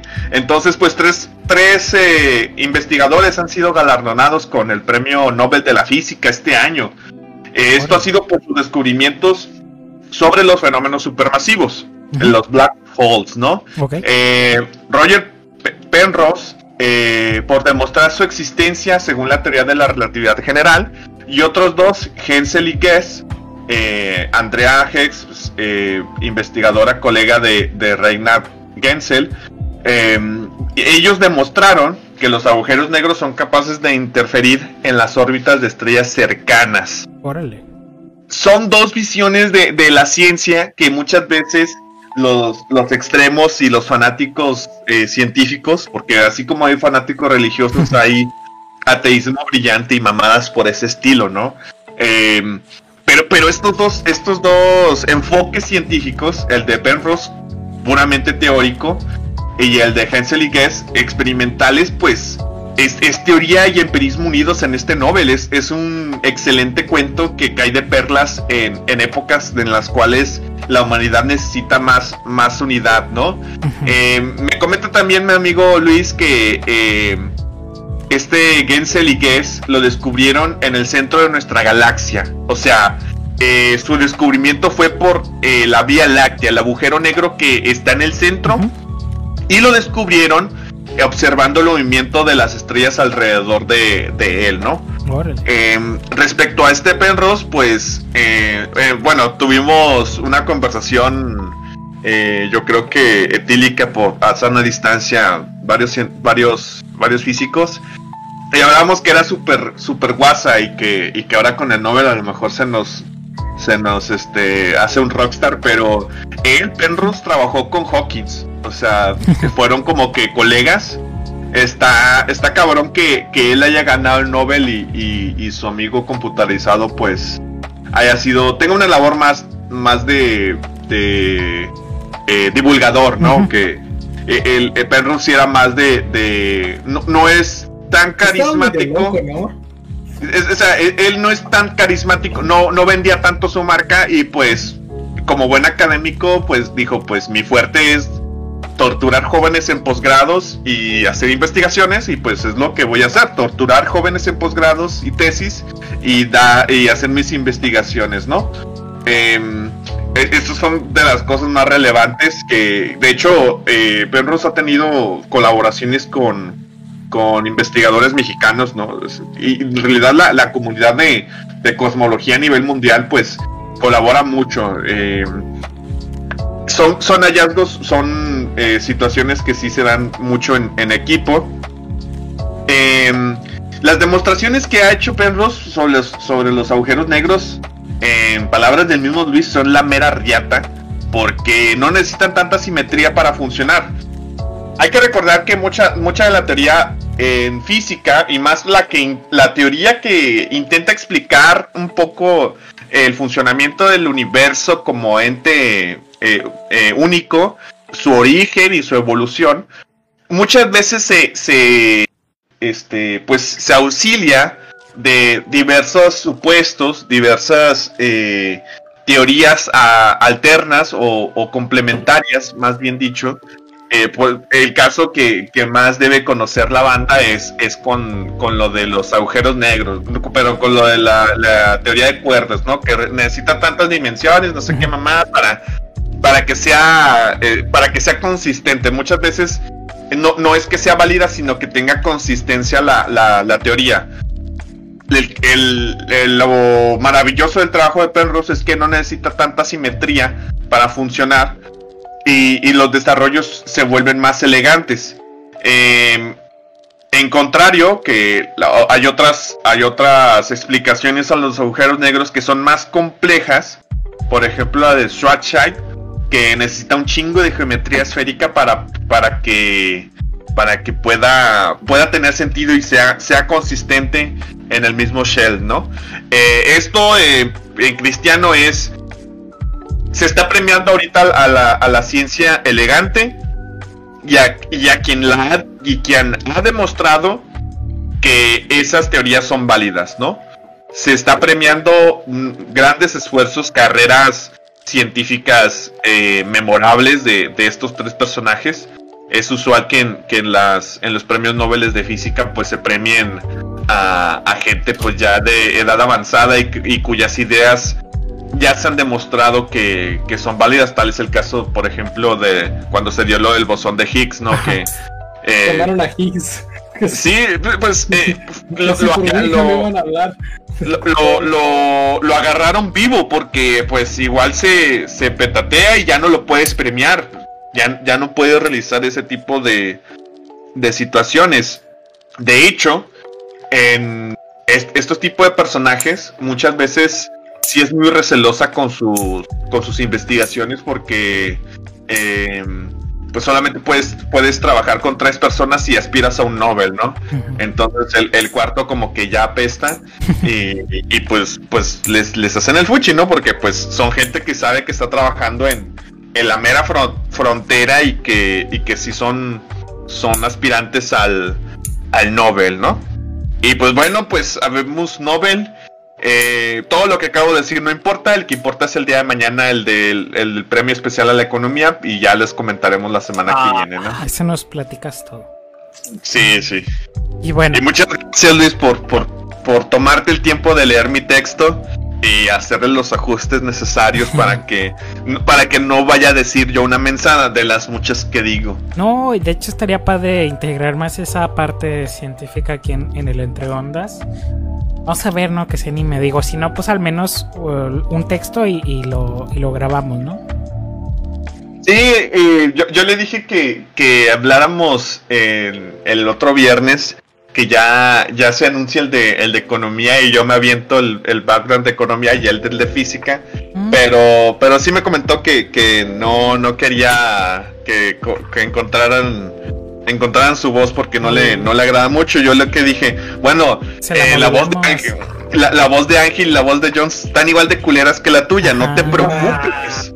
No te preocupes. grave.